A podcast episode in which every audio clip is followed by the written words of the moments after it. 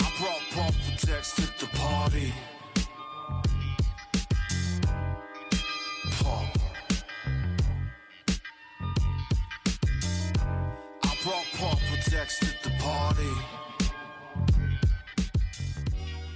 Hello, everyone. and Welcome to episode 83 of the PDH Pod, the one and only Magic the Gathering podcast dedicated to the total exploration of the Pauper Commander format. This week, we're going to be discussing and rating a handful of cycles of signpost uncommons from the last few years. But first, I am your host, Brad Drac V, and let's see what my co hosts from the East Coast are up to. First up, Dave, the under the weather Vader. How's it going? I'm under the weather. Um, yes, save the voice, save the voice, save the body, save the mind. I I'm not saving any of those things right now. I'm just suffering. Oh, Uh, yeah, this is completely unfair and uncalled for. I was sick for like two and a half weeks in December, yes, you were. and I was better. And while I was better, I was dodging around my wife having COVID. other people were sick around you. like- yeah Like three days ago, we were finally in a place where like everyone was healthy, and then I went to a con in Boston. A friend of mine makes little um, knitted things, like uh, very very cute knitted little stuffed animals and like gloves. oh yeah yeah yeah you told us about that yeah. She does remarkable. She made me a blanket that is my like favorite thing in the world. Mhm. Um, and she goes to these cons and sells things, and I, I usually go to the uh, not usually. I sometimes go to cons with her to help her out, like run her vendor booth. So yeah I spent the weekend at a con called Arisia, and like it was very cool actually. Like I played some Magic with some friends. I met uh, a Magic artist named Winona Nelson. Who? She has done uh, Bear's Companion, Mother Bear. She's done oh amazing Voice of Resurgence. She's done a lot of really good stuff, and like there was just like an hour long like meet and greet session with her. It was very sparsely attended. There was like six of us just hanging out, chatting. Uh, remarkably cool conversation I got to have with her. Very fun to meet her. sure Um, I'm gonna I'm gonna buy some of her artist proofs, and it's gonna be great. And Yeah. uh, the guy in the vendor stall, like next to ours, uh, brought like he was he was there representing like I guess his f- mom's business of selling like nerd flavored pocket watches, which was very cool. He had also just brought like binders full of his spare magic cards and was like selling those on the side. So Sure. like why not a lot of people wandered over. Like th- this is very much like a sci-fi convention. It's not like specifically magic or gaming flavored. So there were a Yeah. lot of magic nerds there, but that wasn't the focus. And a lot of them gravitated toward him because he was the guy with magic merchandise on display. So I got to overhear a lot of magic conversations, and I went over and like chatted with him a little bit. He was he was very cool. He uh he streams on Twitch, and he and his play group after after a chat, they're thinking about getting into PDH. So Really? when yeah when when they they the good some word yeah when they do some PDH episodes, I've told him to let me know, and I will I will give him free advertising in every single PDH Discord server there is. heck yeah And so when that happens, uh, I'm gonna send up the bat signal, and I want I want some turnout. Go go show this guy some love. His his Twitch is called Four Sided Sphere. okay perfect Um, But yeah, super cool weekend. Enjoyed the con a lot. Someone at the con got me sick, gave you and the I will be pursuing uh action in the form legal of action uh well, I was thinking illegal. I was thinking assassins. oh okay. I don't okay, want to. I don't want to go fine. through the Yeah. courts. I just want this person to die. Um, that's fair yeah. So well our episode is called two cuds and you got the crud crud so that's close it's basically the same thing. basically the same thing. All right. Uh, next up, as usual, is our resident PDH PhD, Liam. How are you feeling? not under the weather. I'm I'm feeling fine. I'm above the weather. You're Actually, above I'm the doing, weather. I'm doing a little bit more than fine. Uh, work's been interesting this week. You know, it, Mhm. snowstorms over the the northeast slash Atlantic East, whatever area I live in, have caused us to have a remote professional day followed by a snow day followed by what will probably be a snow day on Friday. So I I Now, for snow days, do you do you have those built in, or do you need to make them up at the end of the year, sort of thing? Yes and no. Um, both. Both is the answer. So Okay. we get a calendar at the start of the year that has what our county calls "quote unquote" built-in snow days. So if Mhm. we don't use any of them, we get out early. But right, so like Ah, our, our county currently is scheduled to end on January tw- uh, yeah, January twelfth. Jeez, June twelfth. June twelfth, assuming six snow days. So Okay. so really that looks like uh, June fifth, June fourth or fifth, assuming no snow yep. days. So now you know we we've used one. Typically we use like two to three, like that's what it typically is. But it it's it's this weird thing. I I don't entirely understand why they do it, but whatever. I have a I have a snow day question for the Maryland gentleman. Do you have snow days from because you got just an absolutely absurd amount of snow, or because you got a like medium amount of snow, but your infrastructure is not prepared to handle a medium amount of snow? Uh, n- neither. Our infrastructure is absolutely prepared to handle just blizzards. Like they've they've happened in Maryland before. They they don't happen every year, but they happen cyclically around six to eight years apart. So like our infrastructure can handle it. What they canceled for was the freezing temperatures. I live in what I Oh, like to call yeah, I, were. Uh, I live what I like to call cold. sissy country, where I live in the country, like like rural part of Maryland, but everyone here is a bunch of sissies.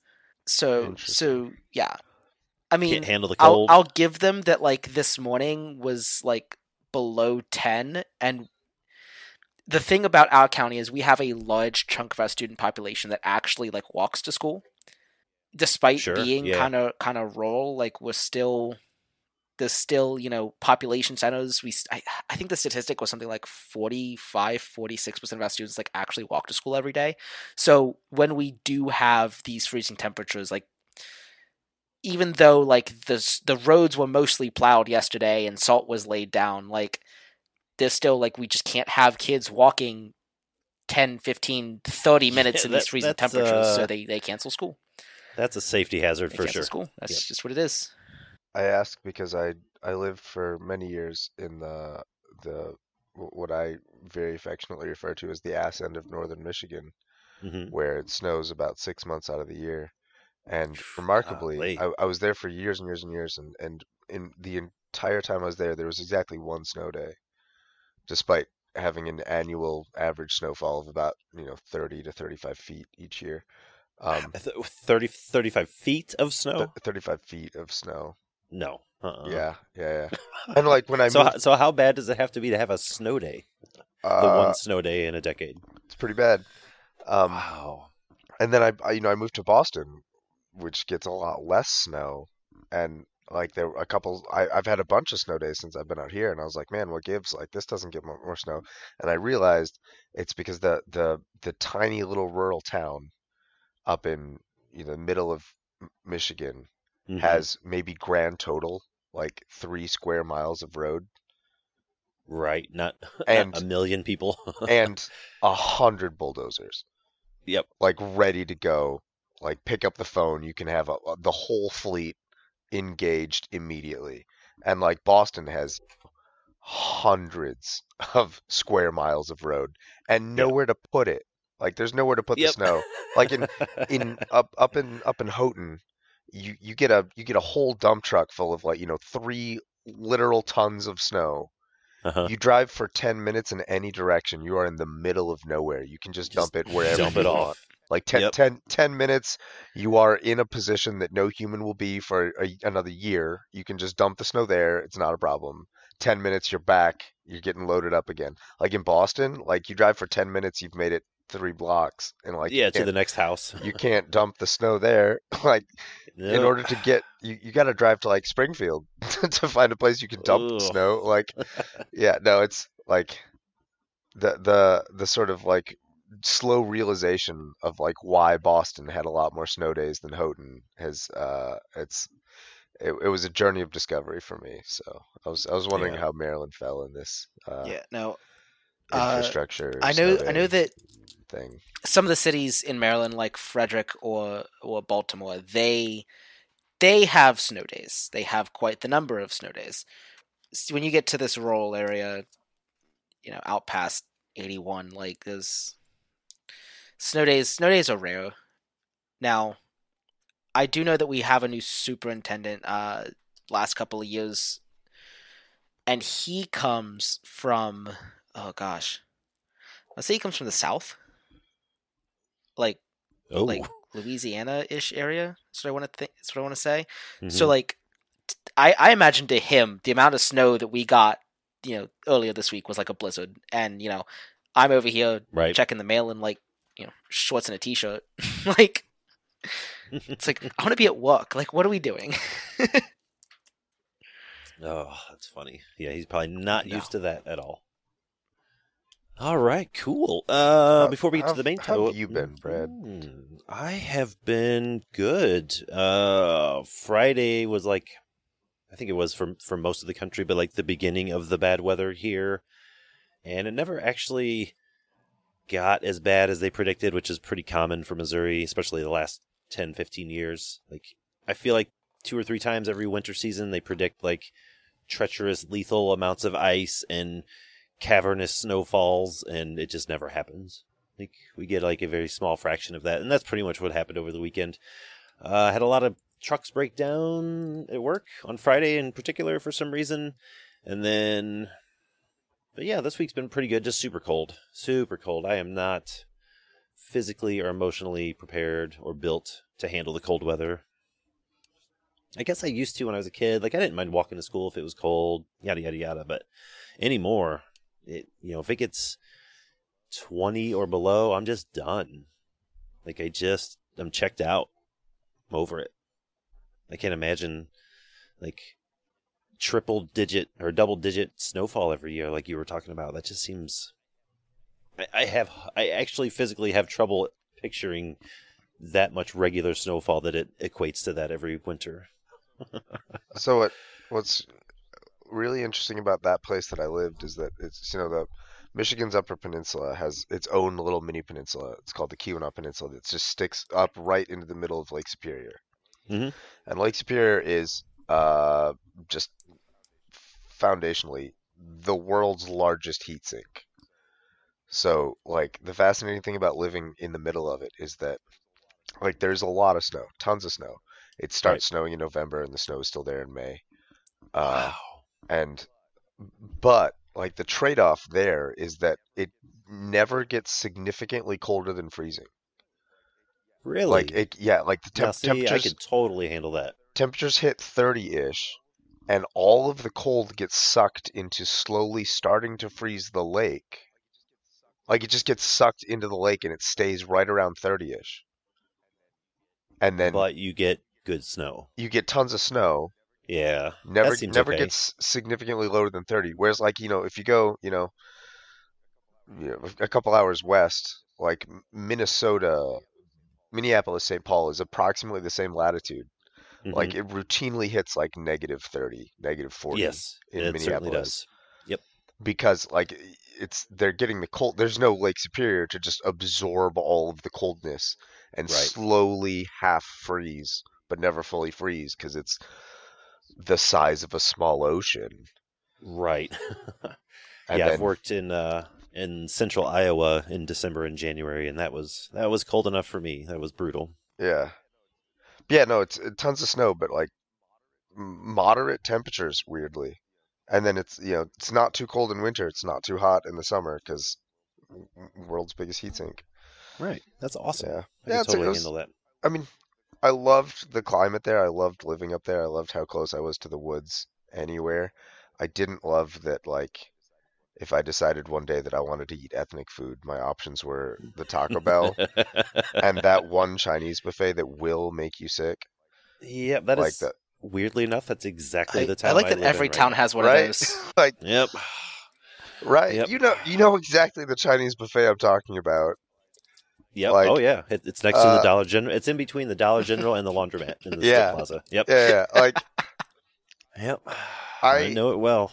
there are things about living in Boston that make me list, miss the Upper Peninsula, but like the ability to eat delicious food, like I can just walk down the street and get like falafel, like Right. that fills me with un unexplainable joy. Yep. Yeah. I know the feelings. How it was when I lived in St. Louis. Now we have, you know, I live in a rural town, and like once every, I don't know, fourteen to sixteen months, someone gets a wild hair and opens an ethnic restaurant, whether it's Indian food, sushi place, this or that, and it's always in the same building because that building's always empty because the previous ethnic restaurant lasted six months. Uh, Like, it's may just it rest not in peace. right. It's just not that kind of place on here, and it's sad. But I kind of, thankfully, I get to work all over the state. So if I'm really craving that stuff, I can just find it wherever I'm at, Yeah. or go to the next town over if I need to. Yeah. See, in- Houghton, the next town over was two hours away. Like that's Yeah. that's how far we had to drive to get to the Best Buy. oh no. Yeah. Ugh. All right. Anyway. Well, th- yeah. Thanks for all that stuff. Good timing. Good time. Uh, before we get to the main topic, let's do some housekeeping. If you like the show, you like what we're doing here, consider supporting us over on Patreon at patreon.com slash the PDH pod. By being a patron, you get access to the pre-show, which is usually almost an episode worth of just sort of us hanging out, talking, doing the show notes, uh, catching up for the week, that sort of thing. And I post it directly on Patreon just for y'all to listen to. Uh, you also get early access to the episode and the show notes before the episode hits the regular public airwaves. I usually post those things the night before. And then finally, as a patron, you get access to the PDH Pod Discord server where you can hang out with the three of us. You can hang out with the PDH Pod family. You can talk more about the weather if you want. Talk about uh, previews are going on right now, spoilers, that sort of thing. You get help with your decks pretty much all hours of the day, so it's a really good time over there. And then if you want to leave us a little voice message or a question, that sort of thing, you can find us over on speakpipe.com slash the PDH pod. You just, uh, I think they give you about 90 seconds to say what you got to say and get in, get out. So leave us a question, leave us comments, complaints, whatever you want to do. And then finally, check us out on the YouTube channel and the Twitch streams. We're the PDH Pod on both of those platforms as well. And the latter is where I stream Spell Table Pauper Commander every Friday, or whew, wow, every Saturday evening. I've only been doing it over a year and a half now. Uh, every Saturday evening at about 5 p.m. Central Standard Time. So uh, come on by, maybe hop in a game sometime and just uh, hang out and chat. So that's, I think that house is efficiently clean. Liam, what do you got for this week in Magic? Magic's actually pretty chill because we're still getting back from the break. The Murders at Karlov Manor story was completed, I believe, uh, and spoilers begin, but more on spoilers in a couple weeks. Yeah, in a couple weeks. How how was the story? Like, I, I don't typically read the stories that come out with each set. I, I sort of just like get the cliff notes from my Twitter feed, but I didn't feel like anybody was talking about the story this time around. That that was a little bit intentional. People wanted to to keep the the mystery as I don't want to say under wraps, but like spoiler free as possible. Oh, that's fair. Yeah, Um, that, that's a good point. So this is not going to be a spoiler free discussion. So for about the next 30 seconds to a minute, if you're still reading the story, you're going to want to just skip. Yep, skip right on ahead. Go for it. So, uh I'm going to go over the story spotlights in just three, two, one. All right. Uh after the Phyrexian invasion, Teysa held a party to kind of show that she wants a united Ravnica. Uh, at this party, Zegana was killed. Uh, it was later uncovered that Etrata is the one that killed Zegana, but Etrata had no memory of this. Uh, so Oh. she joins Proft, the the new character, the detective, in his efforts. During their investigation, Teysa is killed, and a new legendary creature, some Izzet uh, inventor, is killed in the process of Proft and Etrata trying to save Krenko. Uh, Krenko was successfully saved, but this Izzet uh, uh, chemist was not. Oh. Uh, going a little further, there's uh, some exploration with Izoni. There's some exploration with Aurelia. Apparently, Massacre Girl uh, attempted a to, to kill Aurelia, but Massacre Girl was stopped by Etrata. Despite the fact that she is a known killer and gets joy out of it, uh, Mhm. she did not, you know, ever intend to attack Aurelia, and she was affected by the same substances that caused Etrata to kill Zegana and uh, the the random dude to kill Teysa. Like Teysa was killed by a nobody. Uh, oh, yeah, it was pretty bad. Spoiler alert. Yeah, I'm sorry. Uh, somebody tried to pin it on Rakdos, but when they went and investigated, Rakdos had like a layer of dust and pollen on him because he had been sleeping for so long. So they knew it wasn't him. Uh, I feel like I've hit all the guilds. Uh, and then they get to the end of the story, and the big reveal is done, and it is actually Oba, one of the three dryads that makes up Trostani. Mm, okay. And then Oba like flips out on the group and was like, You fools, I've been doing these mottos for weeks. You only began to care once it was people you knew.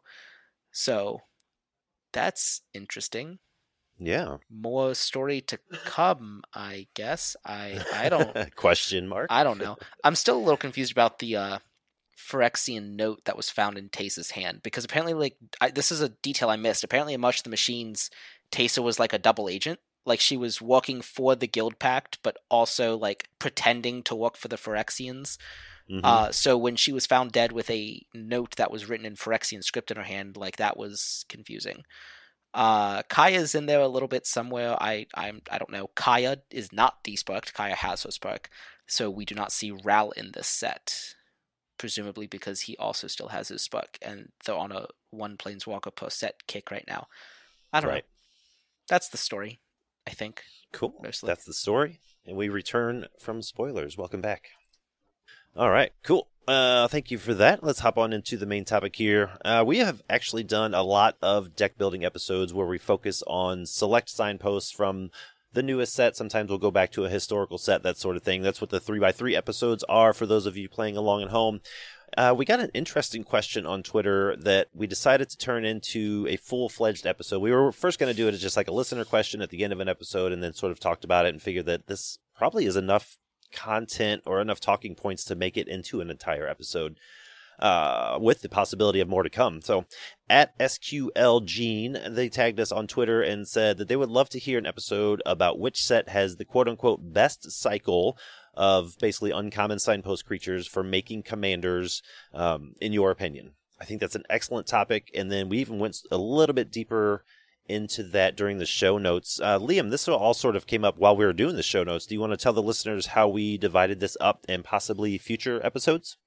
Yeah, so I think it came from just a, a brief misunderstanding of what we were actually going to talk about during this episode. Hashtag professionals. Yeah, yeah, yeah.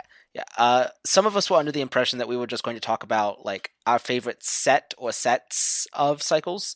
Some of us were also under the impression that we were going to talk about every set and just rate the cycles. Both of these are good ideas. So we're going to do both. what that means is I don't know if, if you guys know this, but Magic's been around for 30 years. So if we only limit It's a long this, time. yeah, if we only limit this to like 30 years of standard plus the occasional supplementary set that was like draft innovation where there were actually new cards, like the Battle Bond, the Conspiracies, the Commander Legends, like that's a lot. So we got into Yeah, it's we, a ton. we got into discussing a little bit and we decided that kind of everything pre original Ravnica is just trash for this discussion. Like when we're talking about two color cycles, they don't really exist pre Ravnica and they don't really exist in a balanced manner if they do. So Correct. Yeah. we kind of decided that like Ravnica 1 2005 is going to be the starting point. And then we were looking, we're like, well, that's still like 18 years of magic. So we divided it a little bit more. We divided it kind of by design eras. And for those that don't know, there are currently seven recognized design eras. Dis- I, I want to make the distinction between design era and design philosophy. Magic Yeah. has only ever had two design philosophies the one they had before fire design and fire design. Yep. Design eras is going to be more defined by who's actually in charge. So, like the beginning of era two is when Richard Garfield left Magic. Uh, the beginning of era four is when Mark Rosewater took over as head designer. So, as head designers, product leads, vice presidents, CEOs change, and and you know the, the the company shifts. That's when the eras are defined. I had the article open somewhere that explains this in more detail. Oh, here it is. Okay. The first stage, the first era would be Alpha through alliances. The second era would be Mirage through prophecy. The third era would be Invasion through Saviors of Kamigawa. We decided that these three we're just going to skip. Like we're not we're not interested in doing these. These are all pre-original Ravnica. Right. The fourth stage is Ravnica to Rise of the Eldrazi. The fifth stage is Scars of Mirrodin to Journey into Nyx. We decided that this era is about is about nine, ten years. This era is when Magic's kind of finding their feet in the modern era of design, and so this is roughly one episode that we'll get to maybe at a later date. Mhm. The sixth stage is Khans of Tarkir to Rivals of Ixalan. This is roughly what would be the second episode. The second episode would actually be M15, which is the set before Khans, to uh, I think it was Eldraine is what we decided. So so a, a set before Khans and like another year after Rivals, another year and a half. That would be the second episode because that's where we have like the block structure. That's where we have uh kind of the the ramp up to fire design to vision design.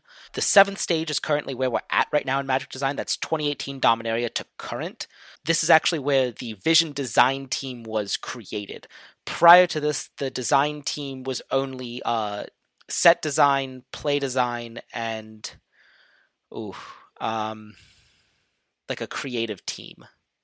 Is, is is what the three Vision? teams? No, Vision was added for Dominaria. There were there were there were Okay. three design teams for Magic, like forever. I think it was design, handoff, set design, and play design. Then in 2018 Dominaria, they added Vision design. That's why that's the seventh era. Uh, I think an argument could be made that we're technically in an eighth era, the eighth era being Fire, uh, or Universes Beyond. However, that hasn't been defined by Wizards of the Coast yet. hasn't been defined by Mark Rosewater. So 2018 Dominaria to current is just the seventh era. We're going to kind of split Yeah. that up a little bit. Uh, Dominaria through Eldraine, uh, because Fire Design starts at War of the Spark, which is the set Yep. before Eldraine, but a year after Dominaria. Dominaria through Eldraine, we're just going to shove that into the next episode, uh, because let's be real, from the beginning of 2020, Theros Beyond Death, to right now, like 9,500 ish unique cards is what I came up with.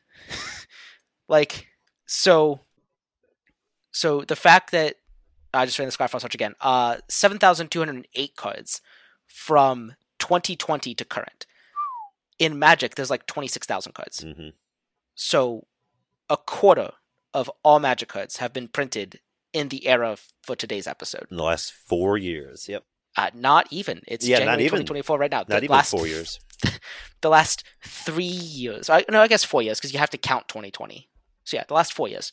Last four years, a quarter of the game has been printed. Like I'm, I'm not talking about reprints. I'm talking like unique cards. Yep. You know, 7,200 of. I'll just round up and say 27,000 because it's 26.9 is is 26.66 repeating percent. Yep. 26.7% of Magic has been printed in the last four years. I think it's safe to say that we can fudge the dates a little bit and, and get a pretty cohesive episode. Yeah, I think so too. And honestly, you know, especially for new players or players new to Pauper Commander, this is going to be these four years, these 7,000 cards. These are probably going to be the the pool that they get their commanders from.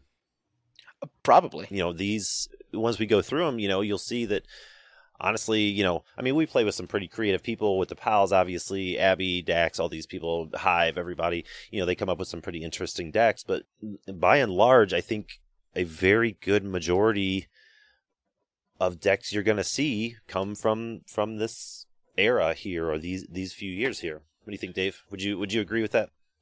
Yeah, I think the the rate at which they're printing new cards is really spiked lately. So and like sure. Between that and the power creep, it it makes like the the timeline of when all, all cards are printed versus how many commanders come from which year is going to be skewed really heavily towards recent cards. Yeah. It's it's not a uniform distribution. It's skewed skewed right in a big way. Yeah. Yep. Yeah, so it was a pretty interesting topic, I think. Do you guys want to start 2020 and move up from there? Or do you want to start current and go backwards? I have no opinions. I am down to start in 2020 and move up because let's be real, we'll spend two seconds on Theros and then move on. That's true. Let's do that. Uh, I don't think. And Dave, if you want to hop in, you're probably the biggest uh, limited player out of the three of us. So if you need, if you felt like hopping in with some notes about that sort of thing about a given set, go ahead. Sure. um, if something came up, you know, what have you. But uh, yeah, like like Liam mentioned, we rated them. We gave a few notes about each set, and we'll just kind of like run through them and give our impressions of them, and hopefully you get a better idea of like where we're coming from, and hopefully we answer the uh, listener question pretty well. So yeah, uh, first up is Theros Beyond Death came out in was it late January 2020, just about this time of year, I believe. Yeah, I I have very vivid memories of this particular thing because I remember like the the very first time I ever visited the pals, it was in January. And the And this was first the- video we recorded was the set review for Theros Beyond Death. And this was the last set before COVID, right? Uh yeah. Yeah, yeah. Because I think I, s- I remember Opened this bundle in my dorm room. I remember them talking about the Theros, whatever whatever the Pro Tour or whatever they they do for every set. At, on Twitter, people were talking about that at the same time that they were like, "What is this COVID thing?" Yeah. Yeah, I, I got to the pals. I kind of snuck in right under the COVID Mhm. threat. I and I remember it was January because Francis's birthday is January 11th. And Yeah, was, yeah, was Happy belated 24 birthday, hour Francis. I I got there.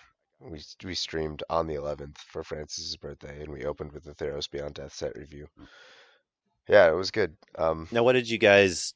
How did you guys rate this set for PDH, and how did it end up turning out? Like looking back on it. I I think we rated it pretty well. I think that there were there were a lot of cards that people were interested in. There was a there's a bunch of commanders that I built from the set, and like I know other people built.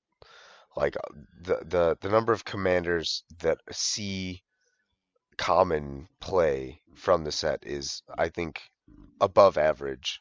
Sure. Uh, I think the set did really well. I think we were all pretty excited about the set and the cards and where it was going.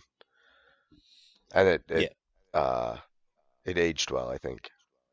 Yeah, it those cards still show up. Yep. Yeah. Theros is a cool plane. It's one of my favorite actual planes. So Yeah, yeah.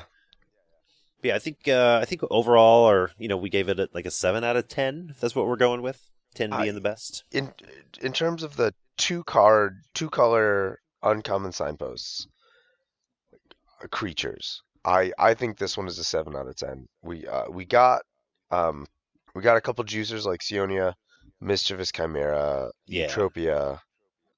Those are the three big ones, and then within the PAL studio specifically, we uh, Slaughter Priest of Mogis and Devourer of Memory came from the set.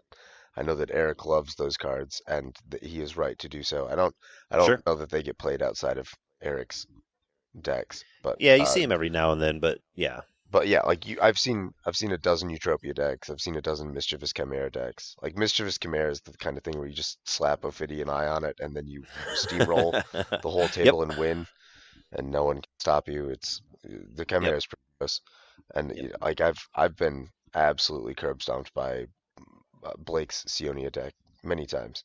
oh sure, yeah, yeah, they can be very powerful. Yeah, he's like he he built Sionia with all the hexproof creatures. Oh, then all the even worse, buffs. Yeah, So like you know he gets a he gets a sacred wolf out there, and he starts putting you know Rancor and Ancestral Mask, Elephant Umbra, and he just becomes this unkillable rage machine. Yep. And every time he puts a, a, a an aura on it, Sione gives him a little body. So like you can't get to him with edicts. You can't get to him with targeted removal. Like the Right. only way to shut down this threat is the the combo move where you like pestilence a couple times to wipe all the soldiers and then hit the edict as a follow up to your pestilence. Like that's the only way to stop this beatdown. So yeah, Sionia goes hard. that's fair. Yeah, definitely very hard. Uh, Yeah. Liam, you have anything you want to throw in on Theros? Not not particularly. I feel I feel like Siona makes a better EDH commander than it does a PDH commander just because of certain combo potential. But there wasn't a whole lot from Theros that I honestly remember being impactful. Yeah, that's fair. However, I'm put I'm gonna, I'm going to put a however on these first couple of sets. Uh, I had not gotten into PDH until the release of Commander Legends. no, which would that's be at fair. the end yeah, of 2020. that's fair. So, So, all that right. being said, that being said, Theros Beyond Death was not in my head at the time. Uh, directly after Theros was Ikoria. This one we rated a little bit lower. I think it's a little more limited on what you can do with the uncommon creatures, or is particularly the the signpost uncommons from that set. Uh, you do see some powerful ones. You will run into a sprite dragon, parcel beast. I know Dave, you're a fan of parcel beast. That's a very good, very uh, potent combo deck. I, and then Parcel oh. Beast. yeah, yeah, a lot of people play it. I think you sort of like champion the deck, and some people follow your rules. Some people just straight up play your deck when they go to uh, events or what have you. And then there In- are a In hand. fairness, most of my deck is aped from Yalaran, who pioneered it, and Mm, that's right. I think he told us about that on the episode once. It might have been the. uh Can't remember now. Hmm. Yeah, yeah, I remember you telling us that now. And then there is a, I don't know, a handful of PDH players that really like the Bonders cycle, the Heat Bonder and the Howl Bonder and the Jubilant Sky Bonder and all that sort of thing. Robert, I'm looking Yeah. at you particularly. Uh, but they're fun. They're fun to brew around. They're They're not fun. all sort of like the. There are definitely two, two to three that are more powerful than the rest, but definitely they're fun. It opens you up to some colors, some different colors, and I mean fairly unique effects. You know, they're not like game warping outside of Heat Bonder can get a little out of hand, but you know, the Howl Bonder's fun, the Sky Bonder can be troublesome, but it's not over uh, impossible to overcome, that sort of thing. So uh, overall though, I mean unless you guys had something to add in on Ikoria, we overall rated it kind of low in its impact on our particular format. I think the biggest reason it gets a really low rating is that a lot of the uncommon signposts are these mutate creatures with the ability when this creature mutates do a thing like Lord Yes. And the Boneyard guy and like if we had had more support for mutate at common these cards could be really cool like you could yeah you could Mhm. get that trigger when you first mutate the Lore Drakkis onto the thing, and then you could get that trigger again when you also mutated, you know, your Cloud Piercer or your other your other things onto it. And like just because we only have one common for each color in mutate, yep that's like prohibitively it's not great. non-functional. And so yeah the, the whole basically. the whole cycle like i mean like you can make a Lore Drakkis list and just focus on the Lore Drakkis you know you basically treat it like when Lore Drakkis mutates. Yeah. Like when you when you when you cast this card basically it be- basically becomes a cast trigger instead of something you can trigger with other cards in your hand which is like you know the limited Freakoria was really really good because you could just play this mutate deck and just stack all your creatures up onto one thing. Sure. And like usually that's a terrible plan because you're going to get four for one but like the amount of power you got out of it like be, because all the mutate like synergizes with all the other mutate because of cards like Lore Drakkis that it becomes like okay to just go all in like that and like you can do some very cool very fun things in limited that you just can't do in PDH which is uh, a yeah definitely uh cool liam i think you're a fan of Ikoria, right I am a fan of Ikoria, uh, but I, I agree with everything David said. yeah Um, I I love the mutate mechanic. I I do. I really do. Uh, but I think it's just unimpactful in our format.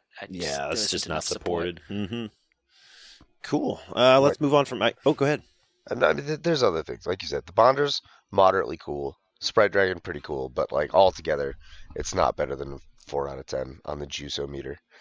yeah on the uh, pdh pod patent pending juiceometer uh, that's Yeah. about a four yep cool well let's move on from Ikoria to uh is it the last core set that they printed Yes. yeah to uh m21 It's it's the the third last core set they've printed. the, the third time they're going to do it for the final time.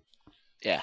Now this one we actually put up there pretty high. I know um, I've either built pa- uh, decks in paper for these or have theorized decks for almost all of the uh, the signpost uncommons here, and it's it's really cool because even the signpost uncommons have that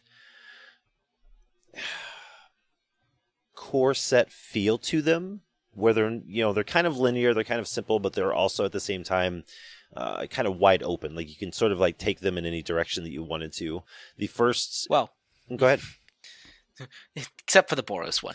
except for the you know yeah, they're not complete bangers. It, it didn't get a ten out of ten. uh, actually, indulging patrician was like I want to say the second PDH deck I ever built. Like it's just cool. I think I still have it. it it's made plenty of plenty of iterations. It's become uh, Cliffhaven vampire deck, and then it became some sort of like Vizkopa Guildmage weird thing going on. So Indulging patricians secretly an Orzhov food deck.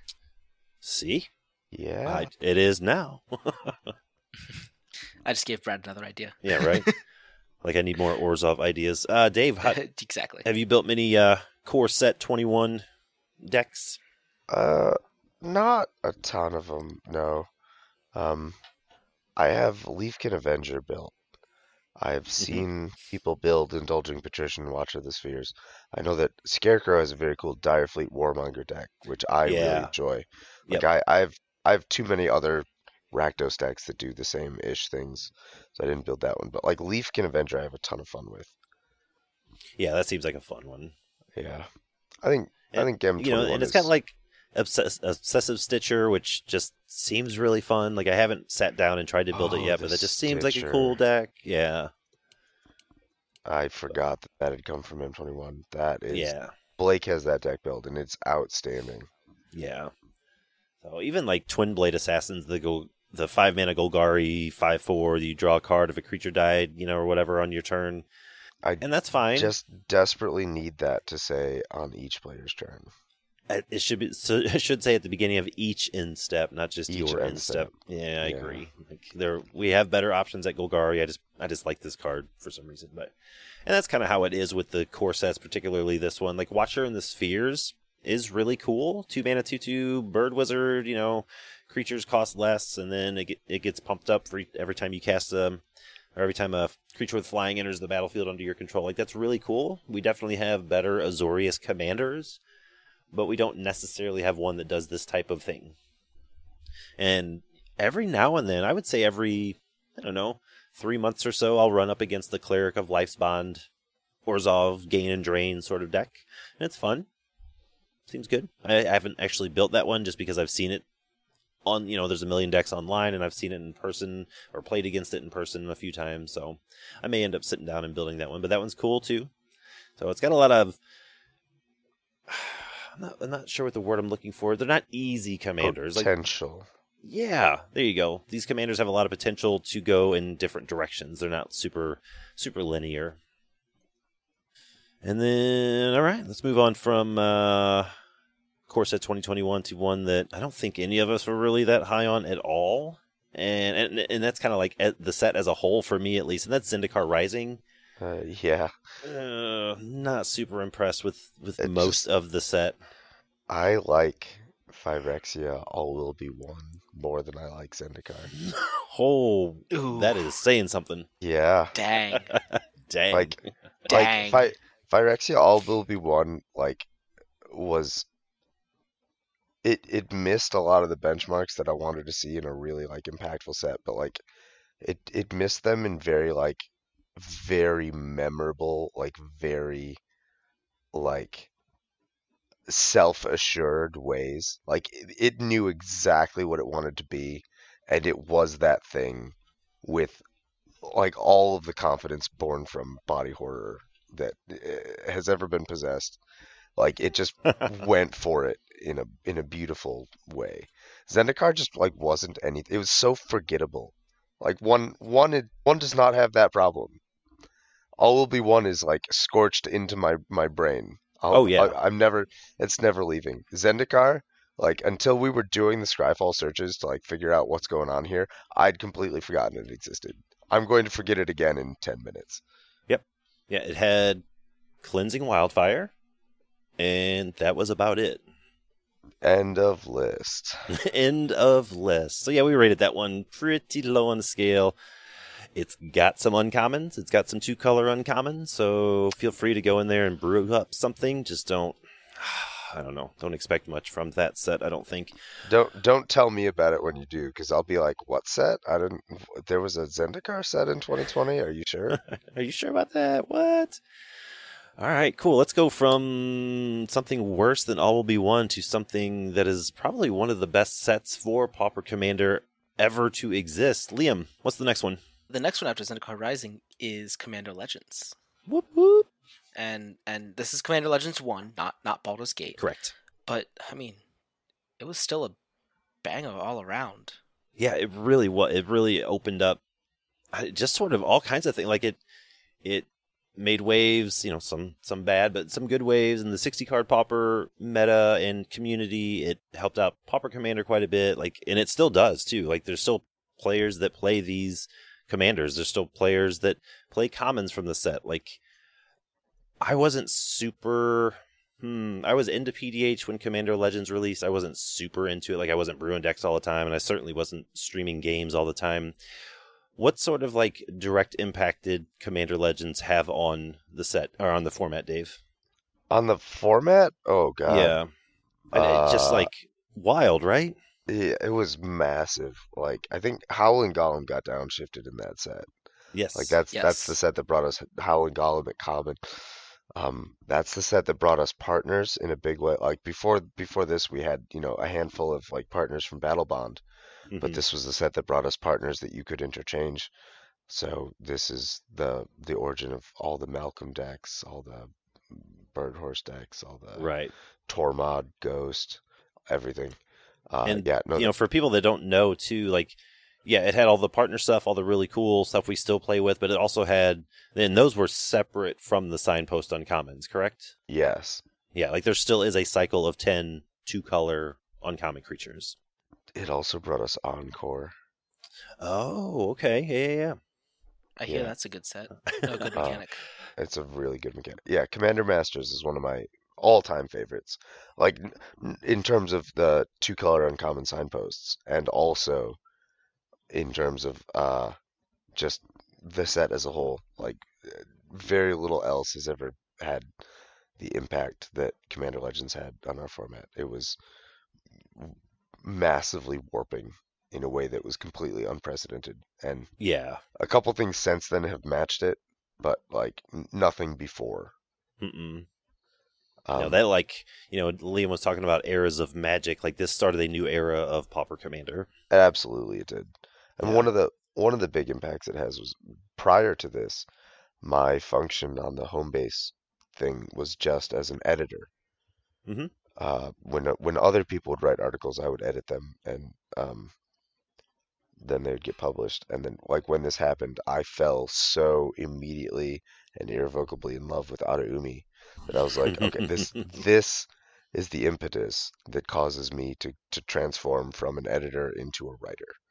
And I I wrote I've only written two articles so far, Mhm. but like Araumi was one of them. Nice. Yeah, so anyone looking to brew up some really cool two color commanders, I I would start with this particular set. Like every color pair just has a good option. Absolutely. Even if it's not good, they're still interesting. Yeah, yeah, yeah, for sure. It's it's not my perfect 10 out of 10, but it is uh, Sure. it is definitely my runner up. Right. Uh, all right, going chronologically. Actually, next, I think might be your 10 out of 10 day. Next is my perfect 10 out of 10 set. Let him have it.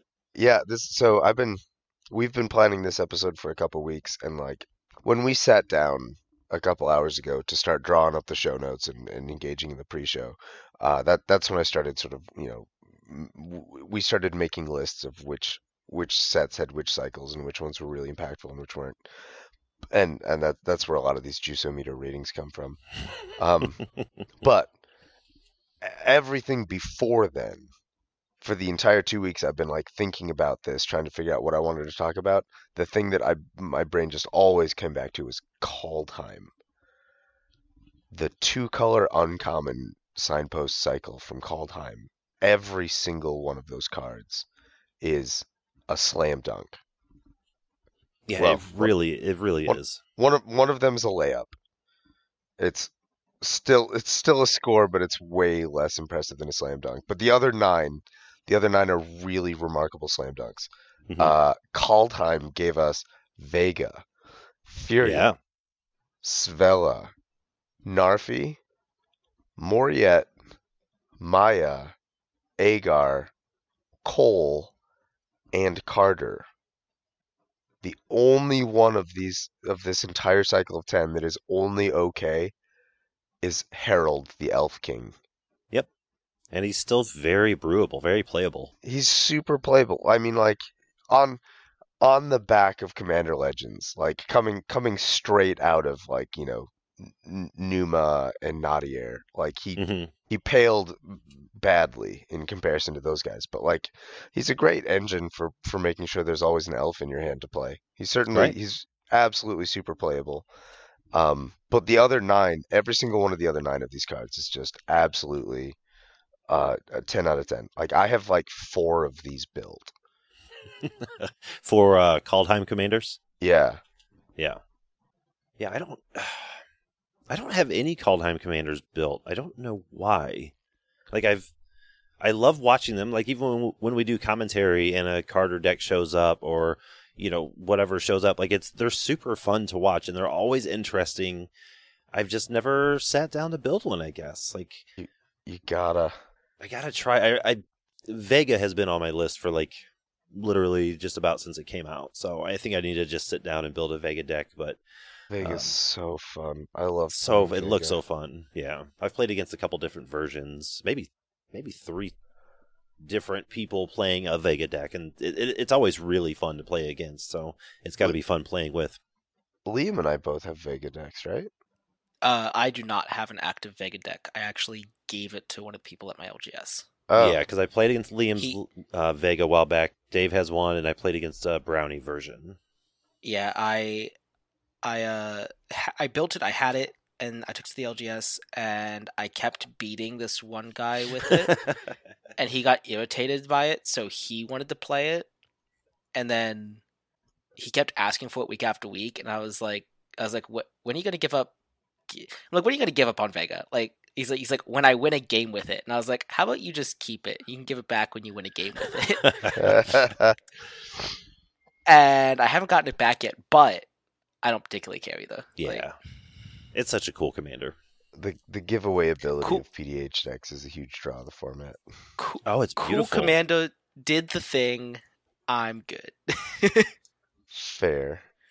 Yeah, I Yeah, I I- lend out my Vega deck a lot as well. It's like it it's always doing things and they're like really easy things to I mean, like you have to you have to kind of track a couple triggers, but like Yeah, it's it's an easy deck to pilot and it it just, you know, it's one of those decks where your reward for playing the game is to get to play more game. right. It's like and more it's, you know, more game per game. It's just a, a a- game actions type deck, and that's typically Yeah. what I love to play. I'm just I'm surprised I haven't sat down to build it yet. So, It's it's good. but yeah, And it's- Kaldheim is definitely your favorite. Obviously, it's Yeah. definitely one of my honorable missions for the best out of these that we're talking about today. So, And Vega, the one that we've talked about for a while, Vega's the third most exciting call Kaldheim commander for me.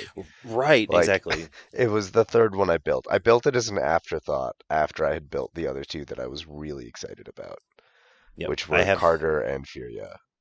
I think I have either watched a game, commented a tournament game, or played against every Kaldheim commander except for maybe the uh, shapeshifter, the snow shapeshifter. More yet, yeah. More Yeah, I have not- a lot of cool combo stuff. I have not seen a deck with that yet, but every every other one I've seen either play. I've seen Koll win with combo. Yeah. I never thought Boros really had a combo like that. Goblin Uh, combo Koll- was cool. So Koll goes off. yeah, it went off super fast. So that was awesome. Yeah, it's a really cool set. Great artwork throughout the whole set, not just in the uncommon slots. Like Yeah. it's just good, good stuff all Yeah. around. So yeah, I think I think Kaldheim crushed it. Kaldheim is the, the, the peak of the, the two colored commander cycle from the Sure. last four years. yeah, that's fair. And they're cool because like you can, you know, y- you'll see some of these Kaldheim commanders show up in a high-powered competitive tournament, and you'll also see them at casual tables. The same Oh, yeah, commander yeah. because you can just Yeah. they're so flexible. Yeah. Yeah, super cool. Super cool design. Uh, next up, we actually have uh, Strixhaven. This is one that the first one where I really sort of like dove headfirst into okay, these are the signposts, and I'm going to at least like mentally theorize a deck for each one of them, if not just straight up build a deck. Uh, and, and that's what I've been trying to do with every set. At least, maybe not a full fledged deck. Maybe it'll just be like 70 cards, or I'll get 55 cards in and be like, oh, this is actually kind of like. It's kind of like the other three that I already have built, or it's not going to work the way I thought it did, or what have you. But uh, Strixhaven is one of the first ones where I legitimately tried to build 75% at least of a functional deck for each commander. And it's this one has some very powerful commanders and this is where we got Dina. This is where we Yeah. got uh, Quintorius was on the scene for a while. People still play him. It's a powerful commander. Uh, Witherbloom Apprentice, Zimone. Uh, yeah. So I mean, there's just there's a ton of options here, and I don't know. I think it was a really cool, really cool set, and I don't, I don't have much to add to Strixhaven. It, they're really cool. I think it's so far it's probably one of the more linear sets that we have talked about as far as the uncommon uh, signposts go, but they're still very, very powerful, very cool. The thing that I really liked about the the signposts from Strixhaven is that not only did we get three half cycles, like there's there's the cycle of legends with you know Killian, Dina, Zimone, Rutha, which are Ah, all Killian, yeah. hmm and then there's this and and, oh, and Quinty. I forgot Quinty. Yeah. The the all five legends are outstanding. We got five apprentices, and like half of those are great. Mhm. And then there's also the five uh the five uncommons with the hybrid mana in them.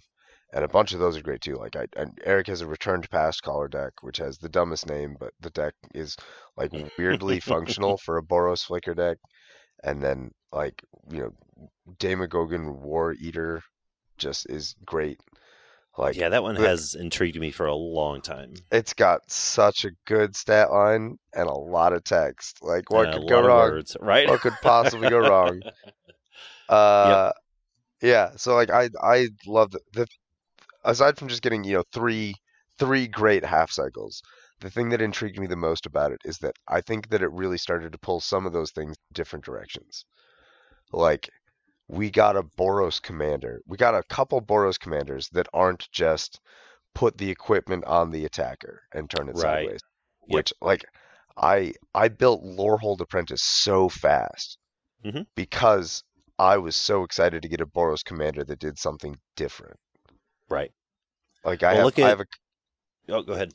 I, I have a couple Boros decks and they're all fundamentally the same thing except Lorehold Apprentice. Except the Apprentice. Yep. Same with Witherbloom Apprentice. Like it's a Golgari Spellslinger deck.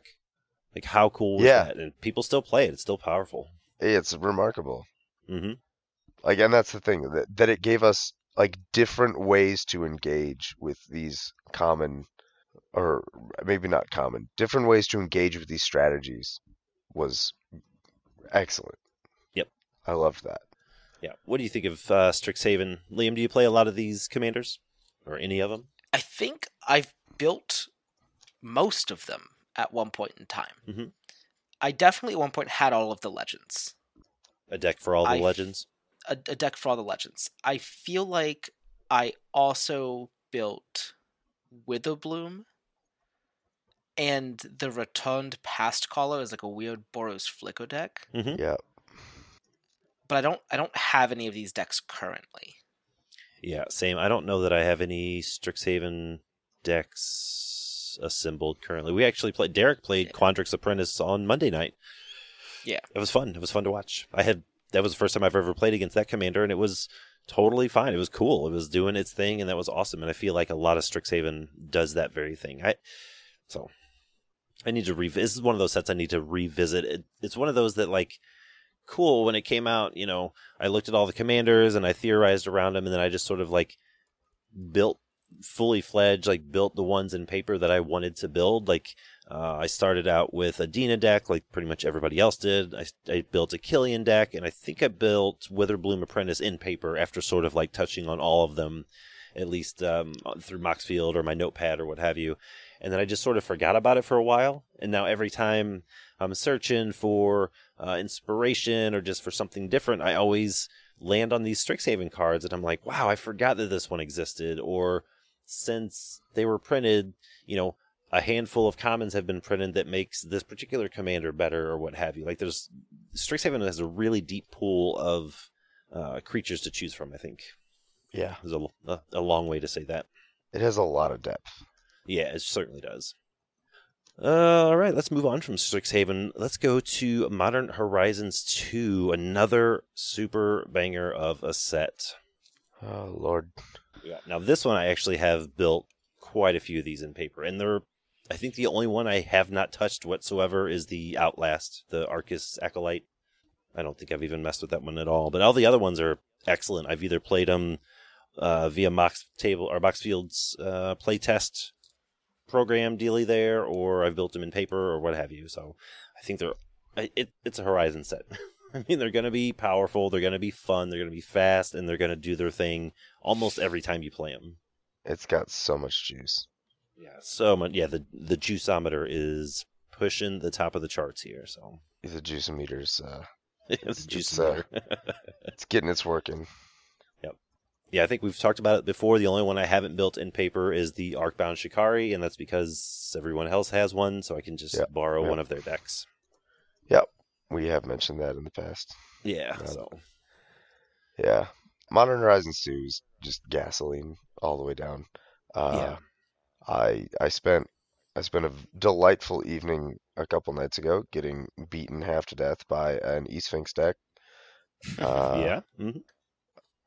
Uh, yeah, I've seen Lazotep Chance Lazotep Chancellor is like the biggest madness commander that I haven't built, sure. but I still love it dearly. And Mhm. like it's cool because you can do cool madness things and like all kinds of cycling things. Like Right. Lazotep Chancellor just puts in work. Uh, Blake has a Ravenous Squirrel deck that just goes. Yeah, That is one, not just of this cycle, not just of Modern Horizons 2, but Ravenous Squirrel is a commander that I am surprised I don't see more often.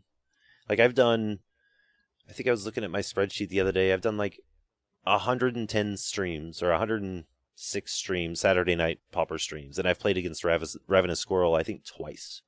And we usually play two games every Saturday. So, That, yeah, that feels weird. I Yeah. I I also feel like I should see it more often. Like the thing that surprises me about it is like, you know, a couple of years later we got um the um, Stormclaw Rager, hmm which is the Rakdos version that just to me feels like strictly worse because of that sorcery speed clause. Yep. And and like I I saw people on the internet lose their minds for Stormclaw Rager. And and the whole time I was thinking like why? We like we have a better one already. And then and then I've never actually played against a Stormclaw Rager deck I think if I if I have played against one and I'm forgetting about it please forgive me but like That's a really good point. This card was really high up on a lot of people's hype list, and I have yet to play against a list, a, a Rager list. and like huh. and all the people that were really hype about Rager like should be on the squirrel I think like why don't I see squirrel decks everywhere I don't get it. I, This don't- is- I don't get yeah. it. super wild Yeah. So, but that's one that um, I keep going back to. I have like, I'll go from like, oh, I have ten cards for the Ravenous Squirrel deck, you know, assembled, and then I'll have eighty, and then I'll need those pieces for other deck. Like it keeps fluctuating. I haven't landed on a solid like 100 card list for the Squirrel yet, but I definitely need to. It's super cool. Super cool. yeah Big fan. Big fan. What do you think of Horizon's uh, sequel there, Liam? I think uh, Modern Horizons 2 is pretty solid. Uh, I I have E Sphinx built, but honestly, not because it's from Modern Horizons 2, just because it it was a cool looking commando. Yeah. Uh, I. I, I, I didn't pick out E Sphinx. I have an altar of it. Uh, I'm sure. I think it was you, Brad, that made it. yeah, I think so. I, I think I think you're the one that like made it and sent it to me. So like, it's not something that I picked to build. It was just Well, I got to do it now. Yeah. right. It's like, well, well, now I have to, right? Right. Like, I don't have a choice. Yep. Um, and and then people liked my blended list, and and now I guess I have to keep it, right? I, Like, I th- honestly, I think at least for the uh, PDH Pod fandom, I think that's pretty much the deck you're known for. I which which upsets me, I don't really know why. Yeah. yeah, but no, it, it's not. I didn't. I didn't build it because I picked it. I built it because I got a neat alto. Uh, but it's fun. Mhm. I, I I give MH2 a pretty solid uh, uh, mixed review. Like I, I like a lot of the commanders from it, but none of them really are anything that I would pick out. Sure. So Yeah, that's fair. Yeah. Cool. Well, let's uh, move onward from Modern Horizons 2 to some uh, D&D flavored dungeon delving with Adventures in the Forgotten Realm. Uh, this one, I, I don't know. This one was, I think, for me personally, I, I don't find myself going back to this set as much as I do uh, most of the other sets we've talked about already. There are obviously some crazy good con- commanders in here. I mean, Gretchen. Gretchen's from AFR. Gretchen's like, Oh, really? What does she do? I've never heard of her. uh, yeah. Actually, we should probably. There's a player. His name's Puzzlebox. He's pretty new to the scene. I think he likes Oh, combination decks. Uh, we should get him on the show sometime. He likes to play Gretchen, and I think he's won a couple games with this particular commander. You should be Oh, on the wow. lookout for her. She's like a couple, a couple games at once. That's impressive. Yeah, like he's so good that he could I win was- multiple games at once. I was thinking of asking if my friend Bobby had ever heard of Gretchen because he seems like the.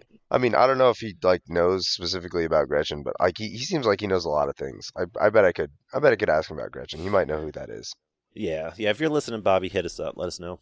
Yeah. But yeah, I you know, and I've I've I do have a Hama Pashar deck built because I just love the dungeons, I love the initiative, the Undercity, all that stuff. But for the most part, and I guess I did put together. Okay, I guess I'm just contradicting myself all over the place. I did just build uh your your list, Dave. I just built your Barrowin of Clan Undurr Oh. uh, deck. I Barrowin's think super fun. yeah, super fun. I think I uh, there's like a five or six card difference between mine and your deck, just because I didn't have the cards readily available when I built it. But it's super fun. Does more dungeon stuff, uh, graveyard recursion, reanimation, that sort of thing. But for the most part, like I have Hama built, I have Barrowin built. Gretchen's huge. A lot of people love Trelasarra. I just don't find myself like going back to this set very often as much as I do, like I was talking about with Strixhaven or maybe Modern Horizons, that sort of thing. How do you feel about this set, Dave? I know I know you play like you have a very powerful Kalain deck, but do you find yourself like a huge fan of the set as a whole as far as the, I- the uncommons go? I do. I think that they did a, a great job with both dungeons and the, the card design in this set. I Mhm. really enjoyed playing the limited. I enjoyed seeing the D and D themes pop up and do cool D and D stuff. Um, and I think a lot of the commanders are are remarkable. I think that this is this is one of my big runner ups to uh, Kaldheim, uh, just because you know like I've almost all of the signposts on commons here are things that I either have built or like close friends of mine have built, and I just see everywhere. Like I've got Mhm. Barrowin, I've got Kalain, I've got Targ Nar. Uh, Blake has Bruenor. Bobby's got Gretchen. Uh, I see Trelasarra all over the internet because for some reason people like to gain life because they're wrong. Uh, yeah, the- just uh, it had tons of gas everywhere, and like, I mean, the dungeons that we got in AFR are like pretty middly, but like yeah, the dungeon of the Mad Mage walked so that the Undercity could run, and one I hundred percent. appreciate the sacrifices that it made. Yep, I do too. Yeah. So yeah, I it- this is for me AFR is a, a solid nine out of ten on the juiceometer. It's Cool. it's not it's not the ten out of ten that Kaldheim was, but it's a solid nine out of ten, and I I love it a lot. Excellent. Where's the where does AFR rank for you, Liam, on the juiceometer? Uh, pretty low, honestly. Mhm. Uh, mechanically, a lot of these commanders are fine. I guess. Uh, I I'm not a big D and D person, so AFR just didn't really hit the same way. I guess. Sure. That being said, CLB was fantastic, uh, and Uh. and we'll talk more about that one later. But yeah. like AFR being like a, a a first glimpse at this type of set didn't didn't really do it for me. yeah, that's fair. It was okay. Yeah. It was okay. I wanna I wanna briefly say a couple more words about Barrowin. Yeah, Um, yeah, yeah. Go for it. We, I love we that. talked to, I've only played talked- it once, and I love it. Yeah, it's great. Like we we talked before about how like one of the reasons that I love Strixhaven so much is because it gave us a very different way to engage with color combinations that were otherwise threatening to become stale. hmm Um, for me, Barrowin does that to Orzhov.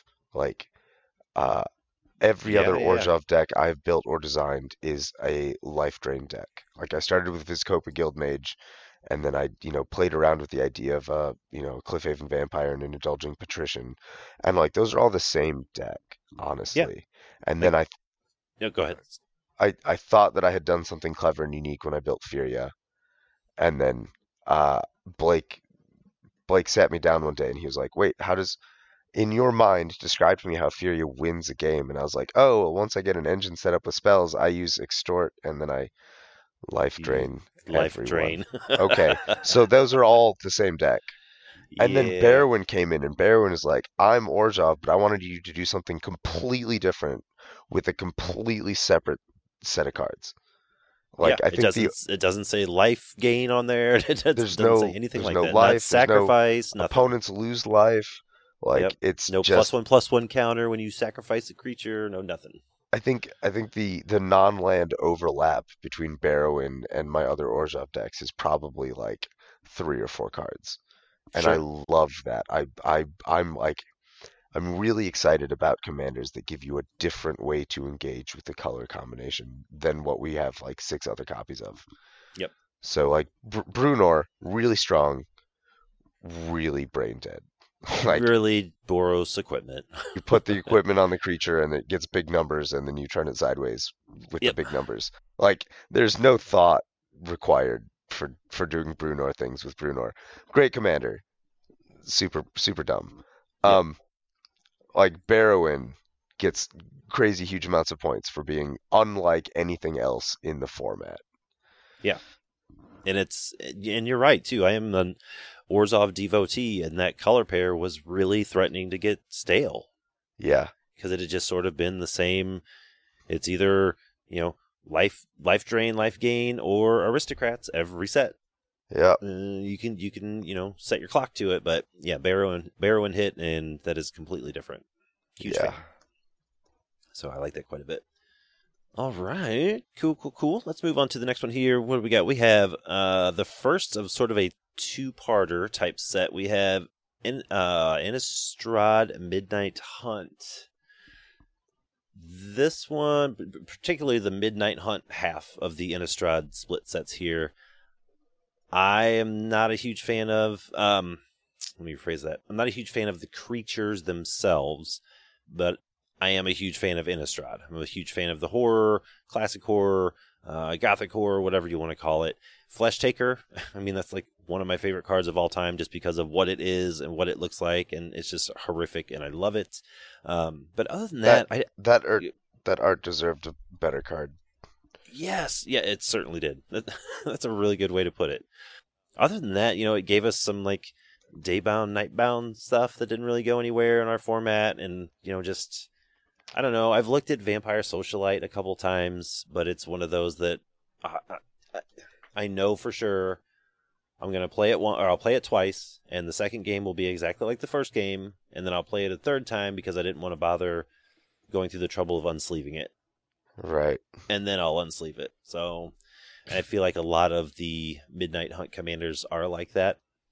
Like Fleshtaker is amazing. I built a deck for him, and then like a month later they built the alas the sadistic pilgrim and goodbye Fleshtaker.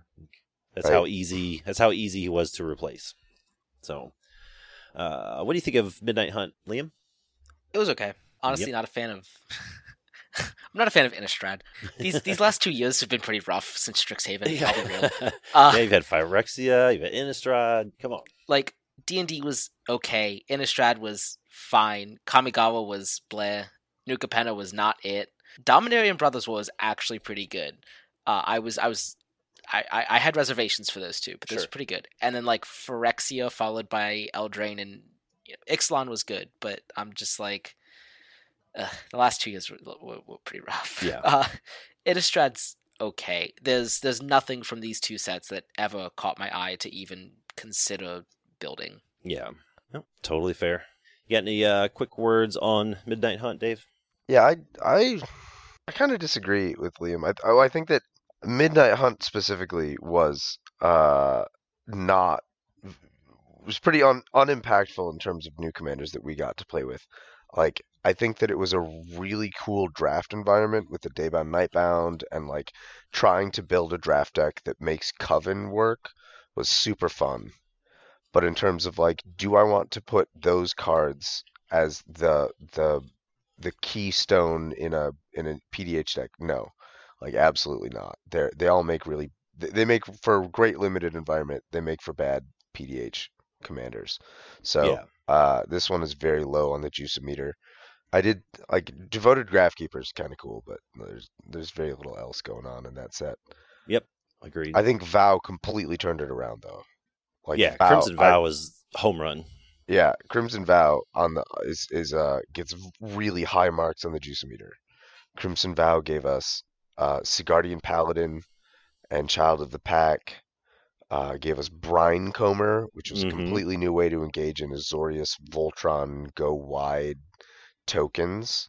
Yep. Which was really co- cool. Uh, my brother has a Blood Tithe Harvester deck built that's awesome.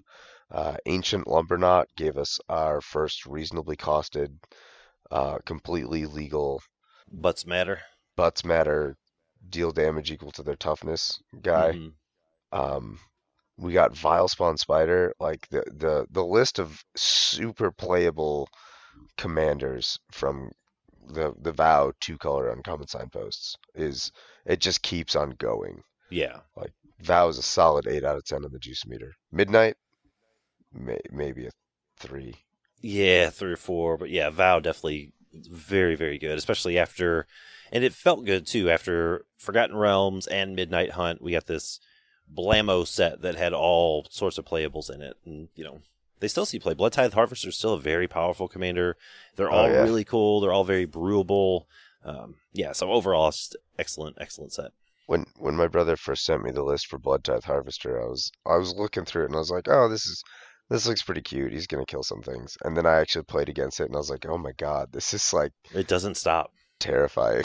Like, Yeah, it's just like he's killing things and not ever losing cards from his hand for doing it. He just like th- this this is like really oppressive and it doesn't run out of gas. Like that what am I supposed to do here? Yep, I've I have the deck built, and I think I've played it twice on stream just because it is kind of oppressive if you're in the wrong pod. It can be. Yeah, you got to Yeah. be careful. But Yep. It's it's a it's a really fun deck. I love.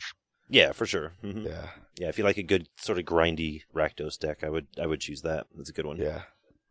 Uh, I lost my place here. Where do we go after Vow? We go all the way back to uh, Kamigawa for Neon Dynasty.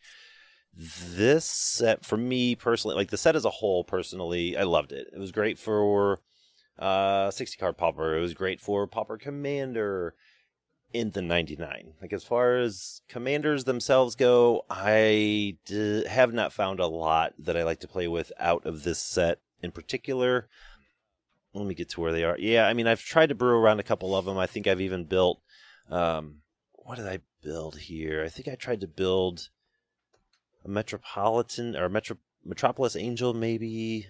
Oh, I can't remember which one I built now, and it just was like I felt like I was trying to force it because I was like, oh, it's a new set. I got to try to build a new deck, and it just didn't really work. Like I have a lot of these sort of like roughly sketched out in a notepad on my phone, but I don't know how much further I'm going to go with it. Like Jukai Naturalist is cool. It's, you know, makes your enchantment spells cheaper. It's got lifelink itself, but like if you're in Selesnya and you care about enchantments, we have half a dozen better commander options than Jukai Naturalist, and that's sort of how I feel about most of these. Like Forge Boss is a Rakdos, basically a Rakdos Aristocrats commander, but it's a four mana three four. Uh, we've got tons of better Rakdos Aristocrats commanders than a four mana three four, and that's to me that's sort of how the whole set feels. Uh, I know Liam. Oh, sorry, that was New Capenna. I'm I'm down here in uh, Neon Dynasty. Uh, Naomi We- seems we can- interesting. We can roll them together. We probably can. Yeah. Um, because yeah, I feel this. I feel the same way. Sorry, I scrolled up and I got the two mixed up. Um, I know you're pretty low on both of these two, Liam. Is that what you were saying? Uh, yeah, I mean they're they're fine. I for for me personally, they're fine. There's nothing here that I'm going to build. Right. despite that, I think that these two sets pretty good in general. I think that there are some interesting commandos. I I don't think there are whole cycles worth of interesting commandos, which is kind of what this whole thing's about, is like the cycles.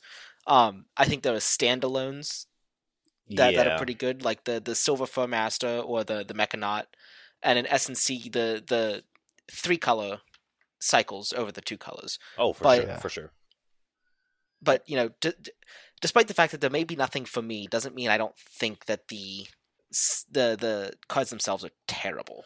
I just Yeah, that's a, I'm I'm not going to build them. that's a very good way to put it. Yeah, the cards are, are interesting. They're fine cards. They're very playable. I just I th- there's nothing really for me. Like Brownie posted a Naomi Pillar of Order list recently, and that actually looked pretty cool.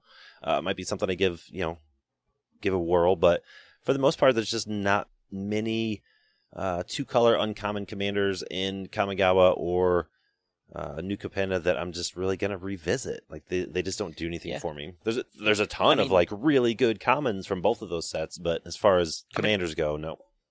I'm good with the uh, the the Wizards Well- enforced uh, money saving strategy. You know, it's just not for me. Right? Yeah. I'll, I'll say that you know, SNC, uh, s- N- New Capenna had just piles of juice in the three color uncommons, Oh yeah. and it didn't Ne- stop. Neo had some really incredible monocolor kids. Like Yep. Eiko and Norica remain some of my favorite decks of all time. Yep. Yep. Um, but no, I, I agree of, there. I just the the two colors. Yeah, the in the in the two to, two color uncommon signpost scale, both of these sets are just really uh uninspiring. Yeah. very mid to low. Mid, to, low. Yeah, the Yeah. forge a forge a meter needle is not really moving. I'll tell you Alright. what is moving though. Tell us about it. Commander Legends Battle for Baldur's Gate. Oh my god. Commander Legends dose. This spoiler alert, this this is my it's a little uh cliche I think, but this is my 10 out of 10. I I think it's earned it. Tell us why. I have yet to well not only the backgrounds. Like backgrounds have become one of my favorite card types that has ever been printed. They're very sure, you can get kind of tired of backgrounds, but they're all very powerful. They're all very brewable. You can do a lot of stuff with them. Some of them are a little linear, but like you never see one that doesn't do what it's trying to do. And thematically, I think we talked about this probably on our um, spoiler or set review show. Like the backgrounds are very, very thematic as far as it being a Dungeons and Dragons set. You know, and that background is like what your character did before, you know, in a in a previous life or what have you. Like that was their um, course of action throughout their life, their occupations, if you will. And I think that's really, really cool. I love what they brought to the format. I love, and, the, and it is not just the backgrounds that make it a 10 out of 10. The whole thing, every, I think we talked about it in the pre show. There was like the, the Simic one really sees like zero play at all. The Corlessa, the uh, Dragon Bard, sees like zero play whatsoever Mhm. but literally every other commander in Baldur's Gate, whether it's Rilsa, Thrakkus, OG, uh, Minthara is my favorite commander. It's my favorite deck I've built of all time. Like, we'll never take that apart. Uh, Scarecrow I've seen has a really powerful Mahadi deck. Uh, I think I've played against, you know, Alcadrons. I think I've played against your Lozhan deck. It's super powerful. And then we got Kagha and Kadira, Liara. Like, there's, like the hits just keep on coming with this. Like, you can't really pick a two color uncommon from Baldur's Gate and have a bad time. Not It's just nine out of ten of these are three point shots, nothing but net. nothing but net. sm- smooth, straight in there. Like Yeah, the ball- only ball one that, lie. The only one, like yeah, Corlessa, the Simic Dragon Bard is the only one that's even like it's middly. Yep. It's not bad. It's just middly. And yeah, it's like, just middly. being being the only thing in the set that's middly is like what sets it apart from these other nine that are just like hundred yard field goals. Like, right. I don't I don't know how sports works. I'm trying to trying to come up with metaphors here. Um. You're doing fine. Doing fine. Oh, n- I nailed it. Hashtag professionals. That's right. Uh, but yeah, no, like yeah, the the whole list: Rilsa, Thrakkus, OG, Minthara, Mahadi, Lozhan, Kagha, Kadira, Liara. Like every single one of these, I've I've seen all of these decks get played. I can I can tell you who has each of these decks and what the decks do and like Yeah. how fun it is to play against them. And like, if I started telling you who has these decks, like I would be the person. like I have four of these decks, I think. Right. Or no, I guess I have I have three of these decks, but I I should have seven of them. Right. Yeah, I've got one, two, three, four. I've got four of them. I have Rilsa, Thrakkus, OG, and Minthara. That's good. But I've played against all of them. Yeah. And that's just the two color uncommon signpost creatures. That's not the part that's not the background commanders that you know, it's not any of that stuff. This is literally just the uh the signposts and they're amazing. Yeah. Hey, this is this is another easy, just ten out of ten set on the the the the two color uncommon signpost juice meter. Yep, yep. Easy Would you- ten out of ten. Would you agree, Liam? Where you at with Baldur's Gate? Uh, Baldur's Gate was fantastic. Uh, the the difference between Baldur's Gate and AFR is AFR felt like it was all over the place. It felt like we were dropped into a D&D setting Mhm. that just had 30 locations. Yeah. CLB was not that. We were in Baldur's Gate. Yep. The the flavor and, and the flavor text was was more on point. The characters seemed cohesive with uh, sometimes several legendary uh, creatures referencing characters throughout the diff- uh, parts of their life, and I, the the CLB set felt like a setting to me. And as someone who's outside of that sphere, it was very nice to have a cohesive design point to understand and to get engrossed in. Uh, in general, as well, I found that this set overall it felt better than AFR. Oh, yeah. I, I I think the reason for that is CLB is a Commander Legends set, and AFR was designed to take the place of a core set, so its power level slash complexity was meant to be lower. Yep. I think that's partially. I I think that reason is why I'm in here for CLB way more than AFR. Mhm. Uh, yeah, I totally agree. and that being said, like CLB, I I've built or theorized at least half the commandos in that set. It's Yeah. Yeah, I've I've Yeah. built or theorized the signposts, and I I have a handful of background commanders built, and I bet I've theor- at least theorized all like not all the combinations, but a very large amount of the background combinations with the various commanders. And it just doesn't ever stop. Like all the time I'm finding new things to do with the different pairings, the background pairings from that set and someone's always brewing up a new Lulu list or a new gut list or what have you. I just built Levon with Far Traveler. Like I had never thought of that before, but it's fun as hell. So, you know, you just you never run out of options with that set, and I think that's um to me that's a ten out of ten. Yeah, Easy. Easy, easy peasy. Uh, next set, we go back to where it all started with Dominaria. We go to Dominaria United, and this one I thought was pretty good. I have, I had a lot of fun. I've I have had a lot of fun with the commanders with the signposts from this set, as far as like just sort of like brewing them up, and you know I have a couple of them built in paper but most part most part like i play against them i see these commanders regularly. They're super interesting. Some of them are crazy powerful. And i don't know. I think overall it's a very very solid set and i'm a big fan of it. What do you think dave? You a big fan of dmu I I really am. As I'm as I'm sort of looking down this list, I'm realizing that like a lot of the sets with really high juice meter ratings Mhm. are the sets where the uh, the signpost cycle is legends. And I'm starting to think that like when they design these legends, they are they are designing with this can be the commander of an EDH deck, like sort of Yes. in mind Mhm. like much more than they're doing for something like you know Silver Fur Master or Enthusiastic Mechanaut. Like I think that the people designing these cards are not designing with PDH in mind at all, sure sure uh, sure but they are designing with EDH in mind. So when they when this signpost cycle is Legends, then then we get a lot more like playable command zone kind of guys. You know, Mhm. uh, El Elas il-Kor was DMU. Like there was a Radha. some of the some of the commanders in this set were very disappointing because they they were leaning into the domain mechanic, which is hard to yeah, do. yeah. Um, I actually really like Radha, uh, the domain Radha. I think she's fun. But like we also oh, got yeah, a new yeah. hmm we, we got a new Garna.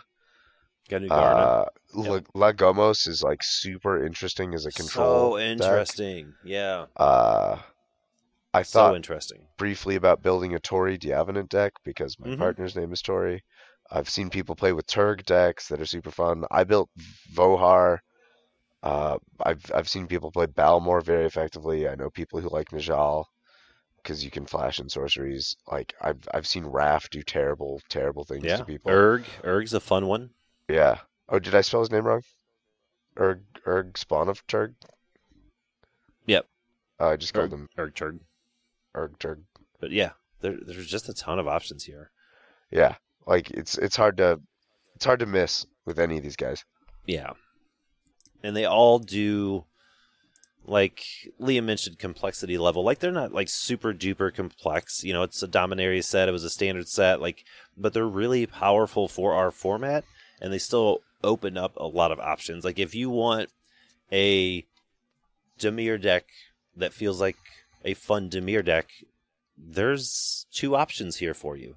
You know, there's Rona and there's Vohar. If you want a Gruul deck, there's two or three options here for you. Like Yeah. it's not just like, oh, here's the 10, which, you know, there are 10 two color creatures, but, you know, they've got, um, like the queen, Queen Allenal is two white and a green. Like they've got those options as well. And there's just, they're up and down the board from aggressive to controlling to grindy to Oh, spell slinging. So I completely forgot about Allenal.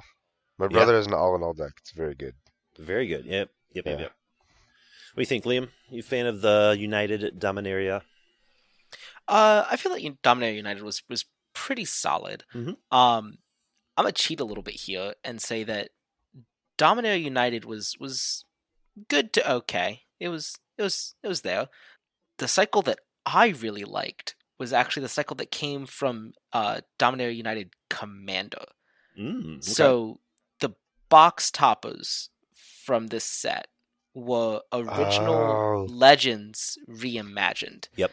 And so this is where the format gets uh, the five ally commanders Tobias, Ramirez, uh, Tor Wauki, General Marhault, Marhault, Oh, and that's a Jasmine nightmare. Boreal. Marhault's Yeah. a nightmare.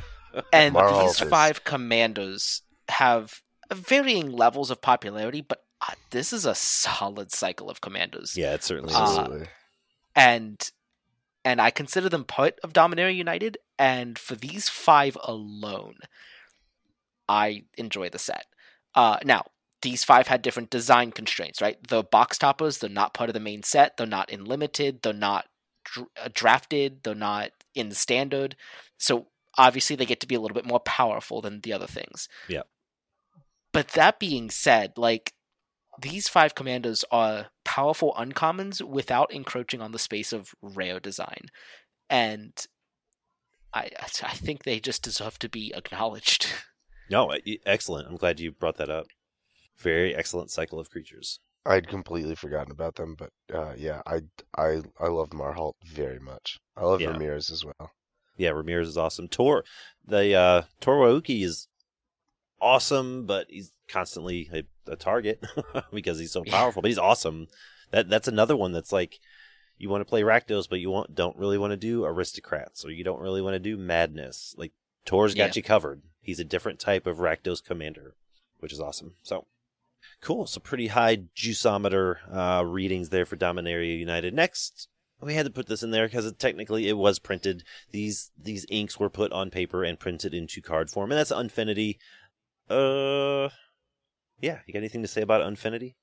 Uh, Uh, I don't even despite what having despite having black borders, three out of ten of them aren't legal in our format. I did. All right, I'm, I, I'm done. I, I did steal Crash's Ambassador Blurpity Blurp Boop deck, and I built that in paper. It's a sticker commander. I have yet to play a single game with it, but I do own it in paper. Okay, so let's move on. Next up, we have one that was, I want to say, is pretty close to being as powerful as Dominaria United. That's Brothers War. Uh, yeah, yeah, super. And there's a lot of commanders here that still see uh, I don't want to say still see, but they see competitive play, and you don't often see that from a standard set. What do you think of the set, Dave? Where, where are you at with Brothers War? I- I'm a I was- solid. I was pretty low on it when it first started. When it first came out, I was kind of low on it, and it has definitely grown on me. I think. I I think that in terms of the the two color signposts, this is a solid seven out of ten. We have we have enough juice to be really intriguing and interesting, but like there's also a lot of cards that are just kind of misses. Uh, we got third path iconoclast, uh, very super iconic. Uh, we got Mhm. battery bearer, lets you do cool things in Simic. We got Yotian tactician, Yotian dissident. Yep. Are very fun go wide commanders. Mhm. Um, so we got we got some very cool stuff from Brothers War. To me, it's not mind blowing, but it's it's very solid for sure. I think solid is a very good word to describe this these um, uncommons we got here. What do you think, Liam? You a fan of Brothers War? I, I was a general fan of the aesthetic. Uh, Yeah, I, I feel oh like my god, yeah. yeah, I I feel like they handled the time travel in this set a lot better than they did in Tokyo. okay. I'm, I'm gonna say that. I I feel like it was handled a lot better with with the majority of the set focusing on the brothers' war, the past, with a couple of cards of present day characters kind of floating around the rare and mythic level, hmm uh, while still having past characters at the rare and mythic level. I think this was this was a lot more streamlined, a lot better. I I generally like the aesthetic. I I enjoy the idea of taking an event from Magic's past and and making it story relevant again, but Yeah. more more so just making modern cards in that style. Yeah. I I wouldn't be opposed to some kind of standard product in the future that like is kind of an in between between story arcs. Like, you know, we we finished the current story arc in two and a half years, three years. And they're like, hey, you know, the next year of standard, we're gonna we're gonna take a break from the lore, give our writers some time to, you know, flesh out, you know, a novel or flesh Mhm. out, you know, a lot of web fiction right. and you know in in that year that we're taking break like we're, we're actively developing that story but we're just going to revisit a couple of of older events and just kind of flesh them out in standard sets like that would be cool That'd be awesome. Um, yeah, and i think brothers war was well executed for all the points they were trying to hit so yeah, i'm i'm here for it yeah. And you know how earlier you were talking about Stormclaw Rager, Dave, and how like a ton of community members got all hyped up about it, and they were all jazzed, and they were going to do this and that, and then you like don't ever see the deck anywhere. Yeah. Hero of the Dunes is like that for Orzhov. Yeah, yeah, yeah. Like, oh my god, so many people, including myself, Hero of the dunes lost our mind over this card. And I, I, have Oh I have my seen it twice. Abby has a list and Jules has a list, and Like- that's it. I, I, real talk, Yep. absolute honesty. When I was putting together this list on the show notes, I thought really hard about putting Hero of the Dunes on there, and I was like, "Is Brad gonna read that as a call out for him personally? I'm gonna leave it off the list. If Brad, if Brad wants to bring it up, I will. If if Brad opens that door for me, I'll walk through that door with him. But Yep. like, if he, if Let's Brad is gonna leave that door closed, then I, I'm not gonna open it for him. nope. So, uh, yep. Yeah, Hero of the Dunes. Uh, five is so many mana. So many for mana for two butts. Yeah, yeah, Yeah. that, that effect. Yeah, and it's cool because I don't want to say it's as novel of a creature as like a Barrowin, but it's not your aristocrat commander, and it's not Yeah. your life life gain life drain commander. Like it's cool. It reanimates stuff, kind of like Barrowin cool. does, but it also cares if you go wide. It sort of anthems your team. Like, Yeah, uh, it's so cool, but it's so expensive. yeah, yeah. Five mana is just too much. hard to make it function. Yeah, five mana in colors that don't really ramp is brutal. True facts. So cool. Yeah, overall, Brothers Brothers War was a win. I think the uh, is up to about a seven on this one. Yeah, I give I give Bro seven.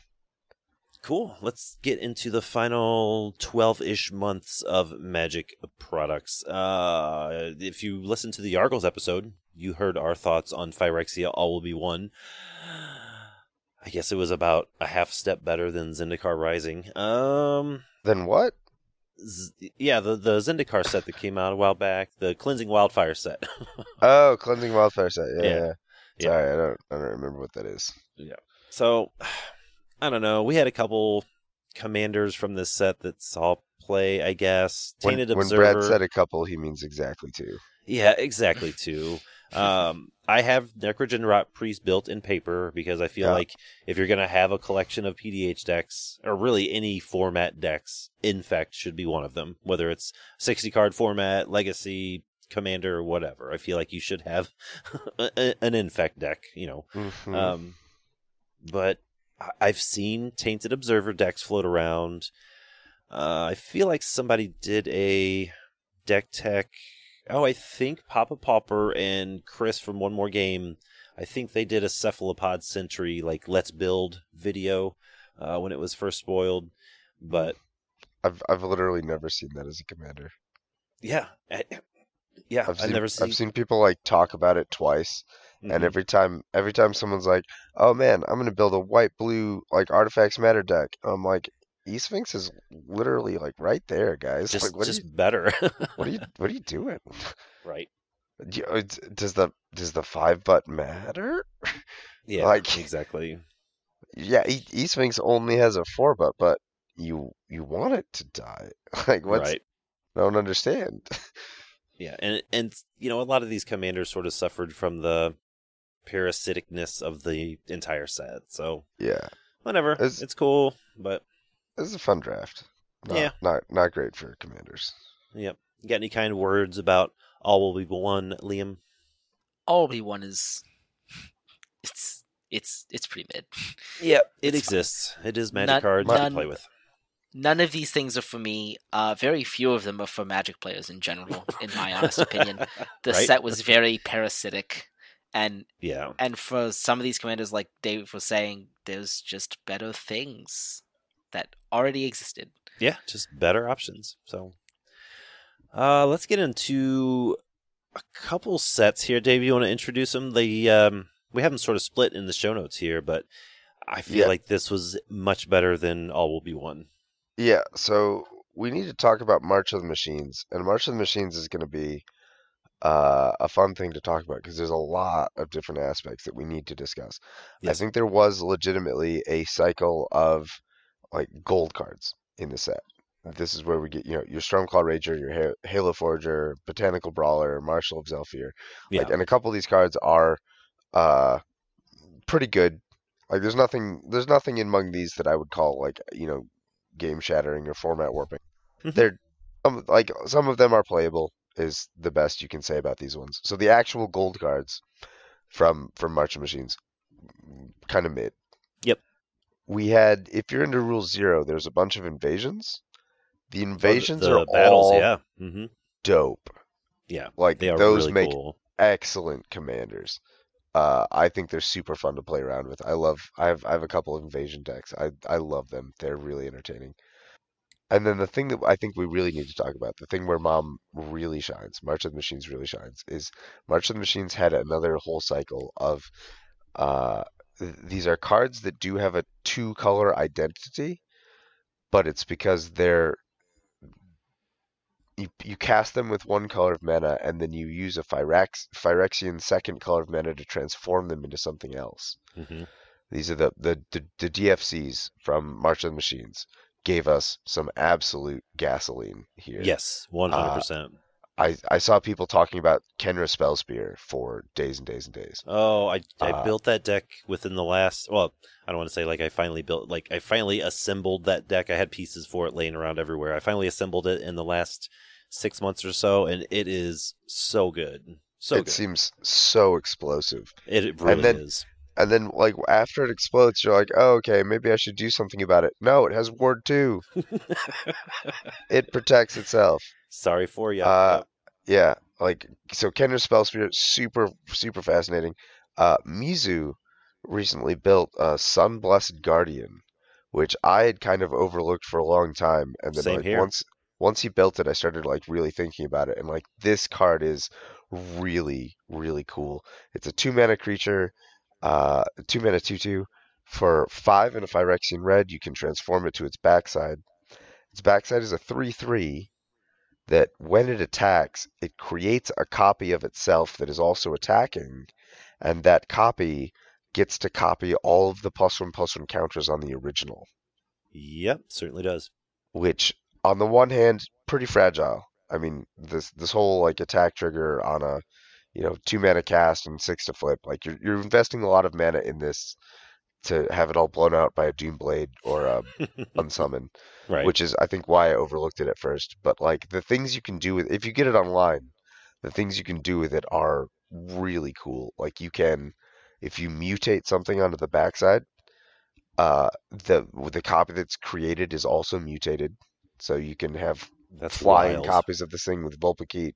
Yep. You can have base five four copies with uh, Cloud Piercer, and uh, if you populate the token, so the, the the token that it creates gets exiled or sacrificed at the end of turn. hmm But if you populate it first, the populated copy does not get sacrificed, and then you have two of these things that will each create another copy when they attack. Oh god, that's gross. It's so And good. so if if you populate it once, now you're attacking with four of these things. Yep. Four of these cloud piercers with plus one plus one counters on them.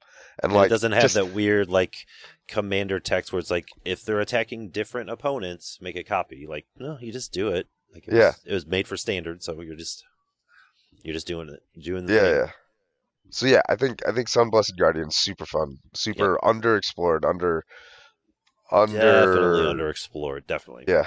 I think a lot of uh, I don't know, maybe competitive players they see that five to six mana, you know, expense Yeah. of transforming it, and they're like, uh, I could probably find I mean- something else. But I think I that know, competitive cool. probably is is some combination of fast enough and interactive enough that this probably isn't going to make big waves in the competitive scene. Mhm. I just want to see it do things to casual pods. sure, Like the the things that it is capable of doing to a pod are the things that I want to see done to pods. So Yeah. um, I agree. We also have like in also in the uh, as far as I'm concerned, criminally underplayed category. We have Gnottvold Hermit, which flips into it's a it's the Simic one. It Mhm. flips into something that has an attack trigger that will set the base power and toughness to some of something else to five five. hmm Which like if you think about all the zero zero creatures we have that enter with counters, like all of the old Simic graft things, Yep. or all of the modular things like anything anything that has you know as a zero zero base power toughness with counters on it like you know, what is the Cytospawn Shambler like Yeah, yeah, yeah, Cytos- this sure. thing just casually turns Cytospawn Shambler into an 11-11 Right. and like that seems really fun but I've never seen a deck with it or I want to like, I, I particularly remember this the the Chrome host or the Gnottvold Oh. Hermit during our set review, and you're like, I want to do incubate stuff with this dude. Oh yeah Like- incubate stuff yeah I forgot that this was the incubate set. Uh-huh. Yeah, yeah, yeah. Yep. Yeah, I'm maybe I'll maybe I'll put that together. There Be be the change you want to see in the world, right? There you go. That's right. Yeah. Yeah. So I think I think that there's a lot of uh underutilized juice amongst the uh the two color uncommons of mom Mhm. in in specifically where the flip kids are concerned. Yeah, I agree. Uh, where you at on the mom commanders, Liam? Whether it's the two two color uncommon cycle or the flippy flippy ones. I I feel like the transform ones are all aggressively overcosted for what they're doing. Mhm. The battles are, are not legal uh, unless you rule zero. So that that just kind of leaves us with with the partial cycle of two color creatures. Uh, I think there's six or seven of them. The remainder of the the signpost uncommon cycle was filled out with uh, spells, instants, and sorceries. I think these are fine. A lot of them care about like transforming permanents Mhm. or or backup. And while we've had many sets with transforming permanents, backup's kind of new and that's a little parasitic. Same with Azorius Knights, that that was kind of parasitic because we've I mean we've had knights before and primarily in white, but but blue is newer to that identity. Uh, They seem fine. Uh, I, I did build a Stormclaw Rager deck. Not not really a fan of it to be honest. It's it's okay. right. I think that overall this set was it, it had some good ones, it had some mid ones, and it had others that like I've never seen on the battlefield ever. Yeah. Yeah, I think there's some that, you know, aren't great, obviously, but there are some, like Dave was saying, that are criminally underexplored. I think there's some good stuff here. It just needs to be uh, sort of dug out and polished a little bit.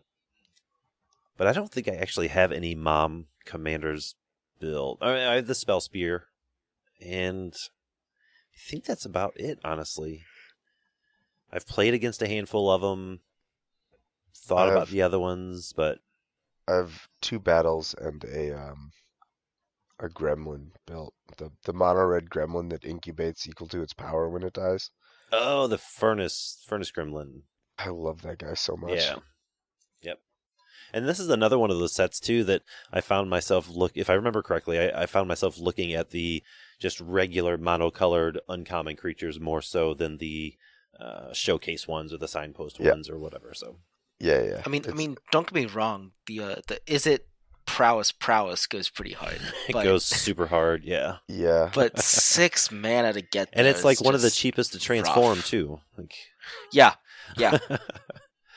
or uh, you know, it's at the cheapest um, price to transform it. So it's just crazy. It's so good. It's two mana to start, flips over, super easy. Yeah, real good. All right, uh, All right, Liam. We got we got three sets left. We got three I'm- sets left. Where are we going after Mom, Liam? We are going to Lord of the Rings. What? Okay. I I I'm not entirely sure what the official count was on this set, but I think they've got like two full cycles and a partial cycle. I'm I'm not entirely sure. I'm seeing at least 13 two color 14 15. Okay, so I see 15. So that that brings us to like a cycle and a half Sure. probably. I don't know. There's there's 15 two color uncommon creatures from Lord of the Rings. They all happen to be legendary because Lord of the Rings had like 5,000 legends in Right. it. Yep. You know, 5,000 legends and like 10 copies of every c- creature. It's it's fine. Honestly, despite the f- like like Lord of the Rings theme I I, I could care less. Like, you know, I I enjoyed the movies, I enjoyed the books. I'm not a big Lord of the Rings nerd. I I you know, whatever. So thematically didn't really care.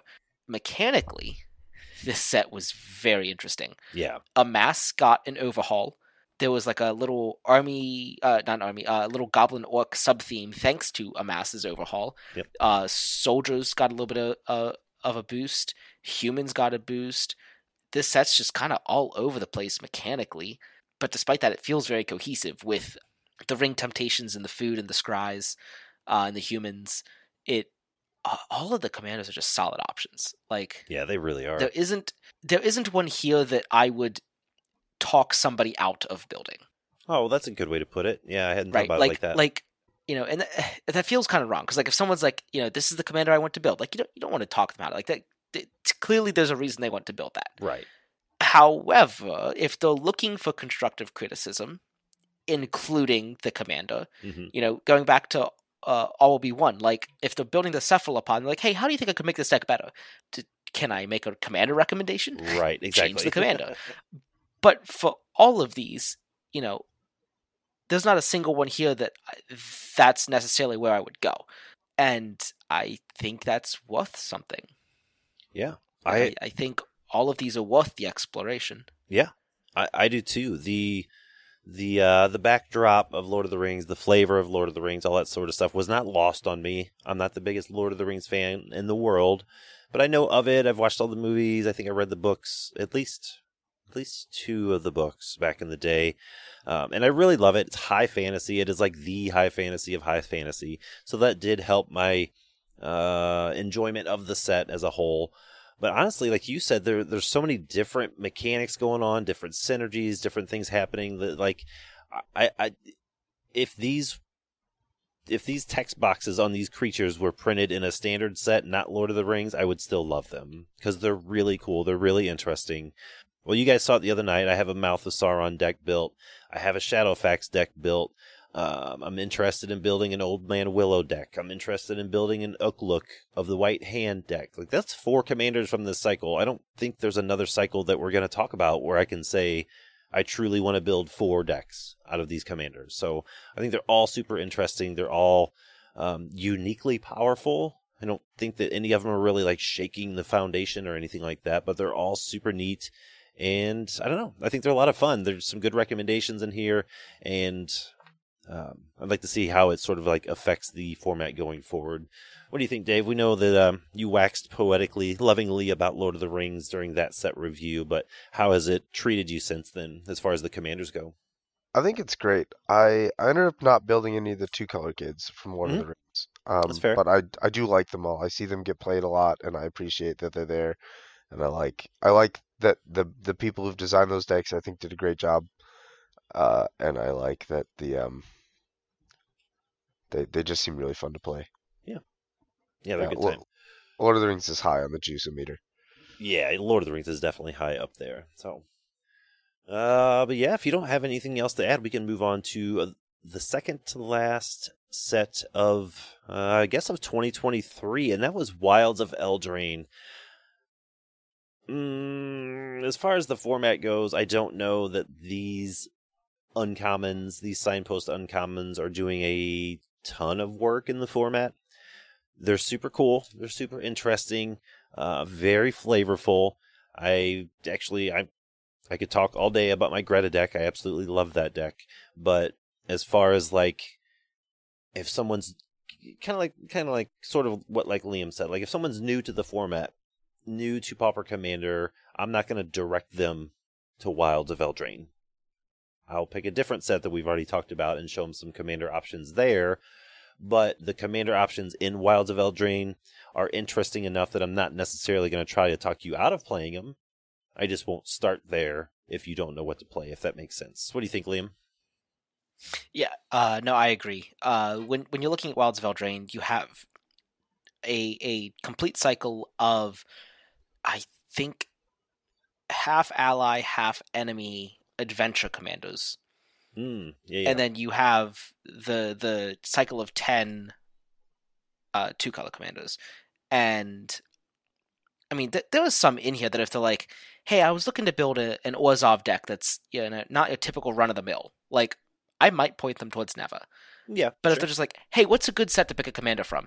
I don't know that I'd point to a Wilds of Eldraine because you have things like Ash.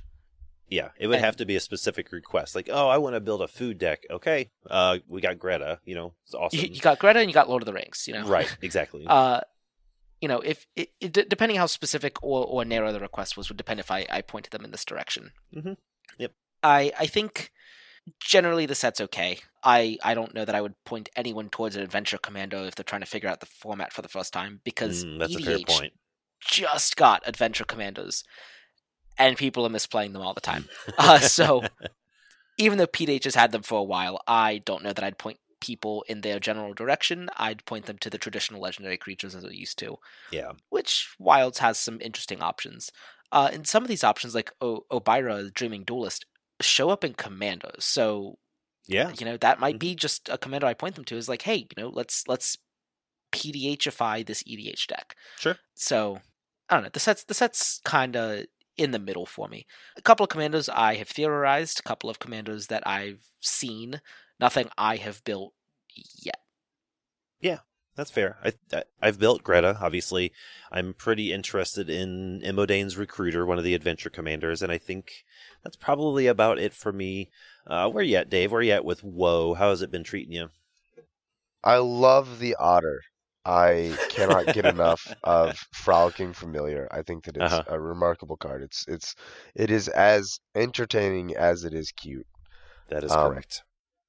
I don't I don't feel particularly drawn to any of the other commanders here. Like if if if someone was building these decks, I would be intrigued by it, but it's not something I'm like really enthusiastic about. Yeah. Yeah, that's pretty much it. Uh, I think that's a good way to sum up Wilds of Eldraine. All right. Lastly, just came out uh, about a month or so ago, six weeks actually. I don't even know anymore. Uh, Lost Caverns of Ixalan. I literally have not had a chance to sit down and brew any of these. Uh, I have Bartolome on my list. El Um, Barto. Del Barto on my list. And that's really about it, honestly.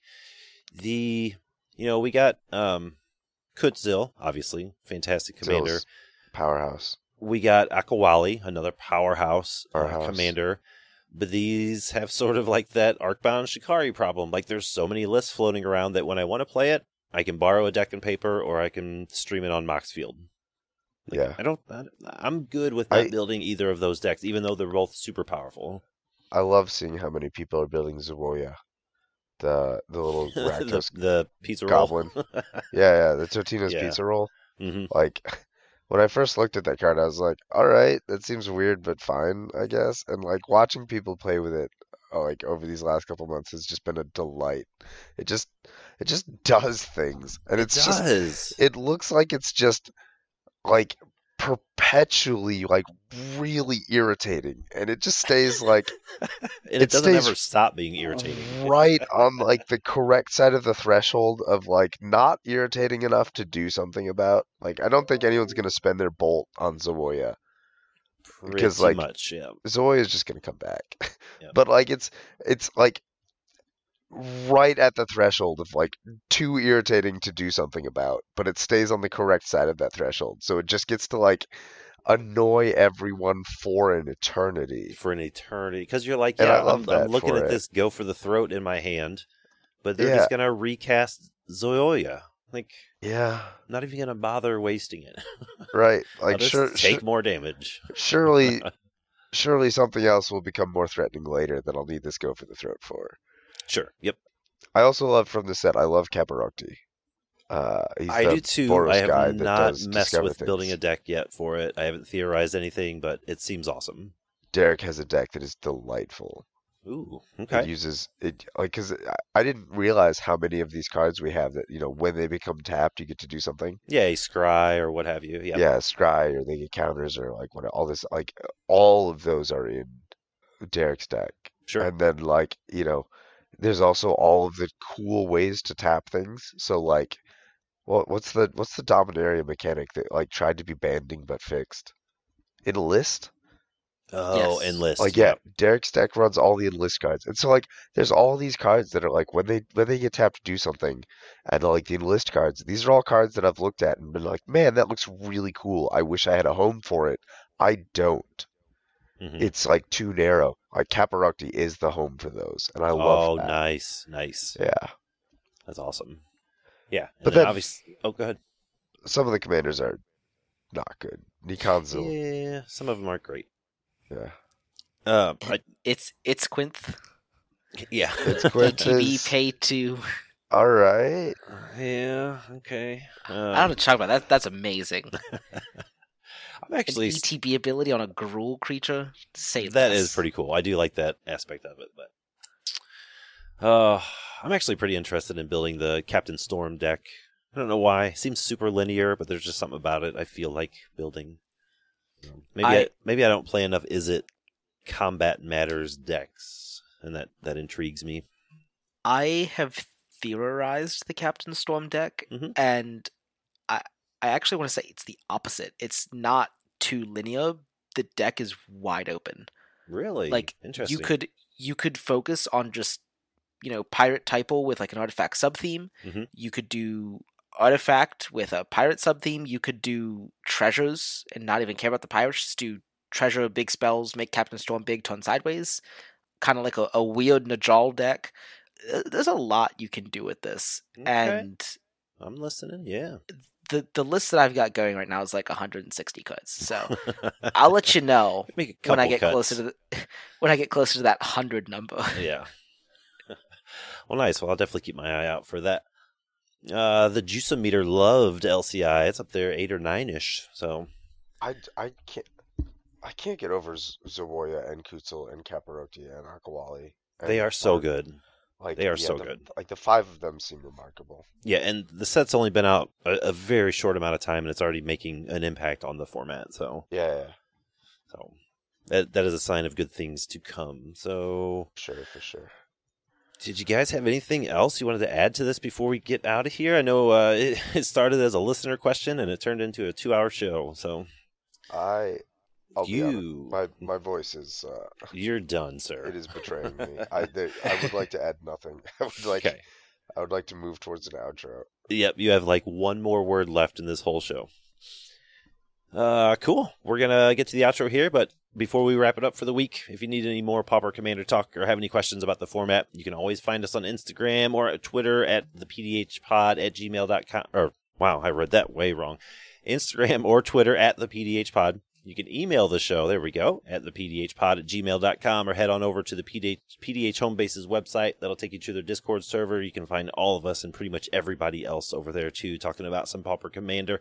Uh, you can find Liam and I on X slash Twitter at Pauper Command and Pauper underscore B respectively. And as always, you can find Dave literally everywhere else PDH is being talked about as the Alcadron. All the links will be in the, uh, episode description below. So be sure to follow those. And then we got a couple of uh, updates or announcements here, Liam. Yeah. Uh, so upcoming, we have a couple of PDH tournaments. The first one I want to talk about is Common Cause Two. Uh, this is the CPDH tournament run by uh, One More Game. Uh, it's got some cash prizes. They are running the typical rules of Uncommon Commander, Commons the 99, 30 life, 16 commander damage, and the two banned cards are Rhystic and Mystic. Uh, and the proceeds for this tournament are actually going to be donated to Project Hope. Yep. And then the other tournament that's coming up is the fourth Sanctuary Open on March 16th at 1 p.m. Eastern. Uh, cash prizes, more info TBA. Join their Discord. Uh, you can follow them on Twitter at SanctuaryPDH or go to sanctuarypdh.com. Perfect. Excellent. Look forward to both of those events. They're coming up pretty quickly, actually. So keep an eye out for those. Uh, all right. Episode 83 of the PDH pod is going to come to a close, but we got to give a big thanks to MTG Brad for letting us use their original music for the show, as always. And from everyone in here to everyone out there, go find some two color commanders and uh, brew a deck, play some PDH, and we'll see you in about a week. Peace. Cheers. See ya. I brought Pauper Decks to the party. Pauper. I brought Pauper Decks to the party.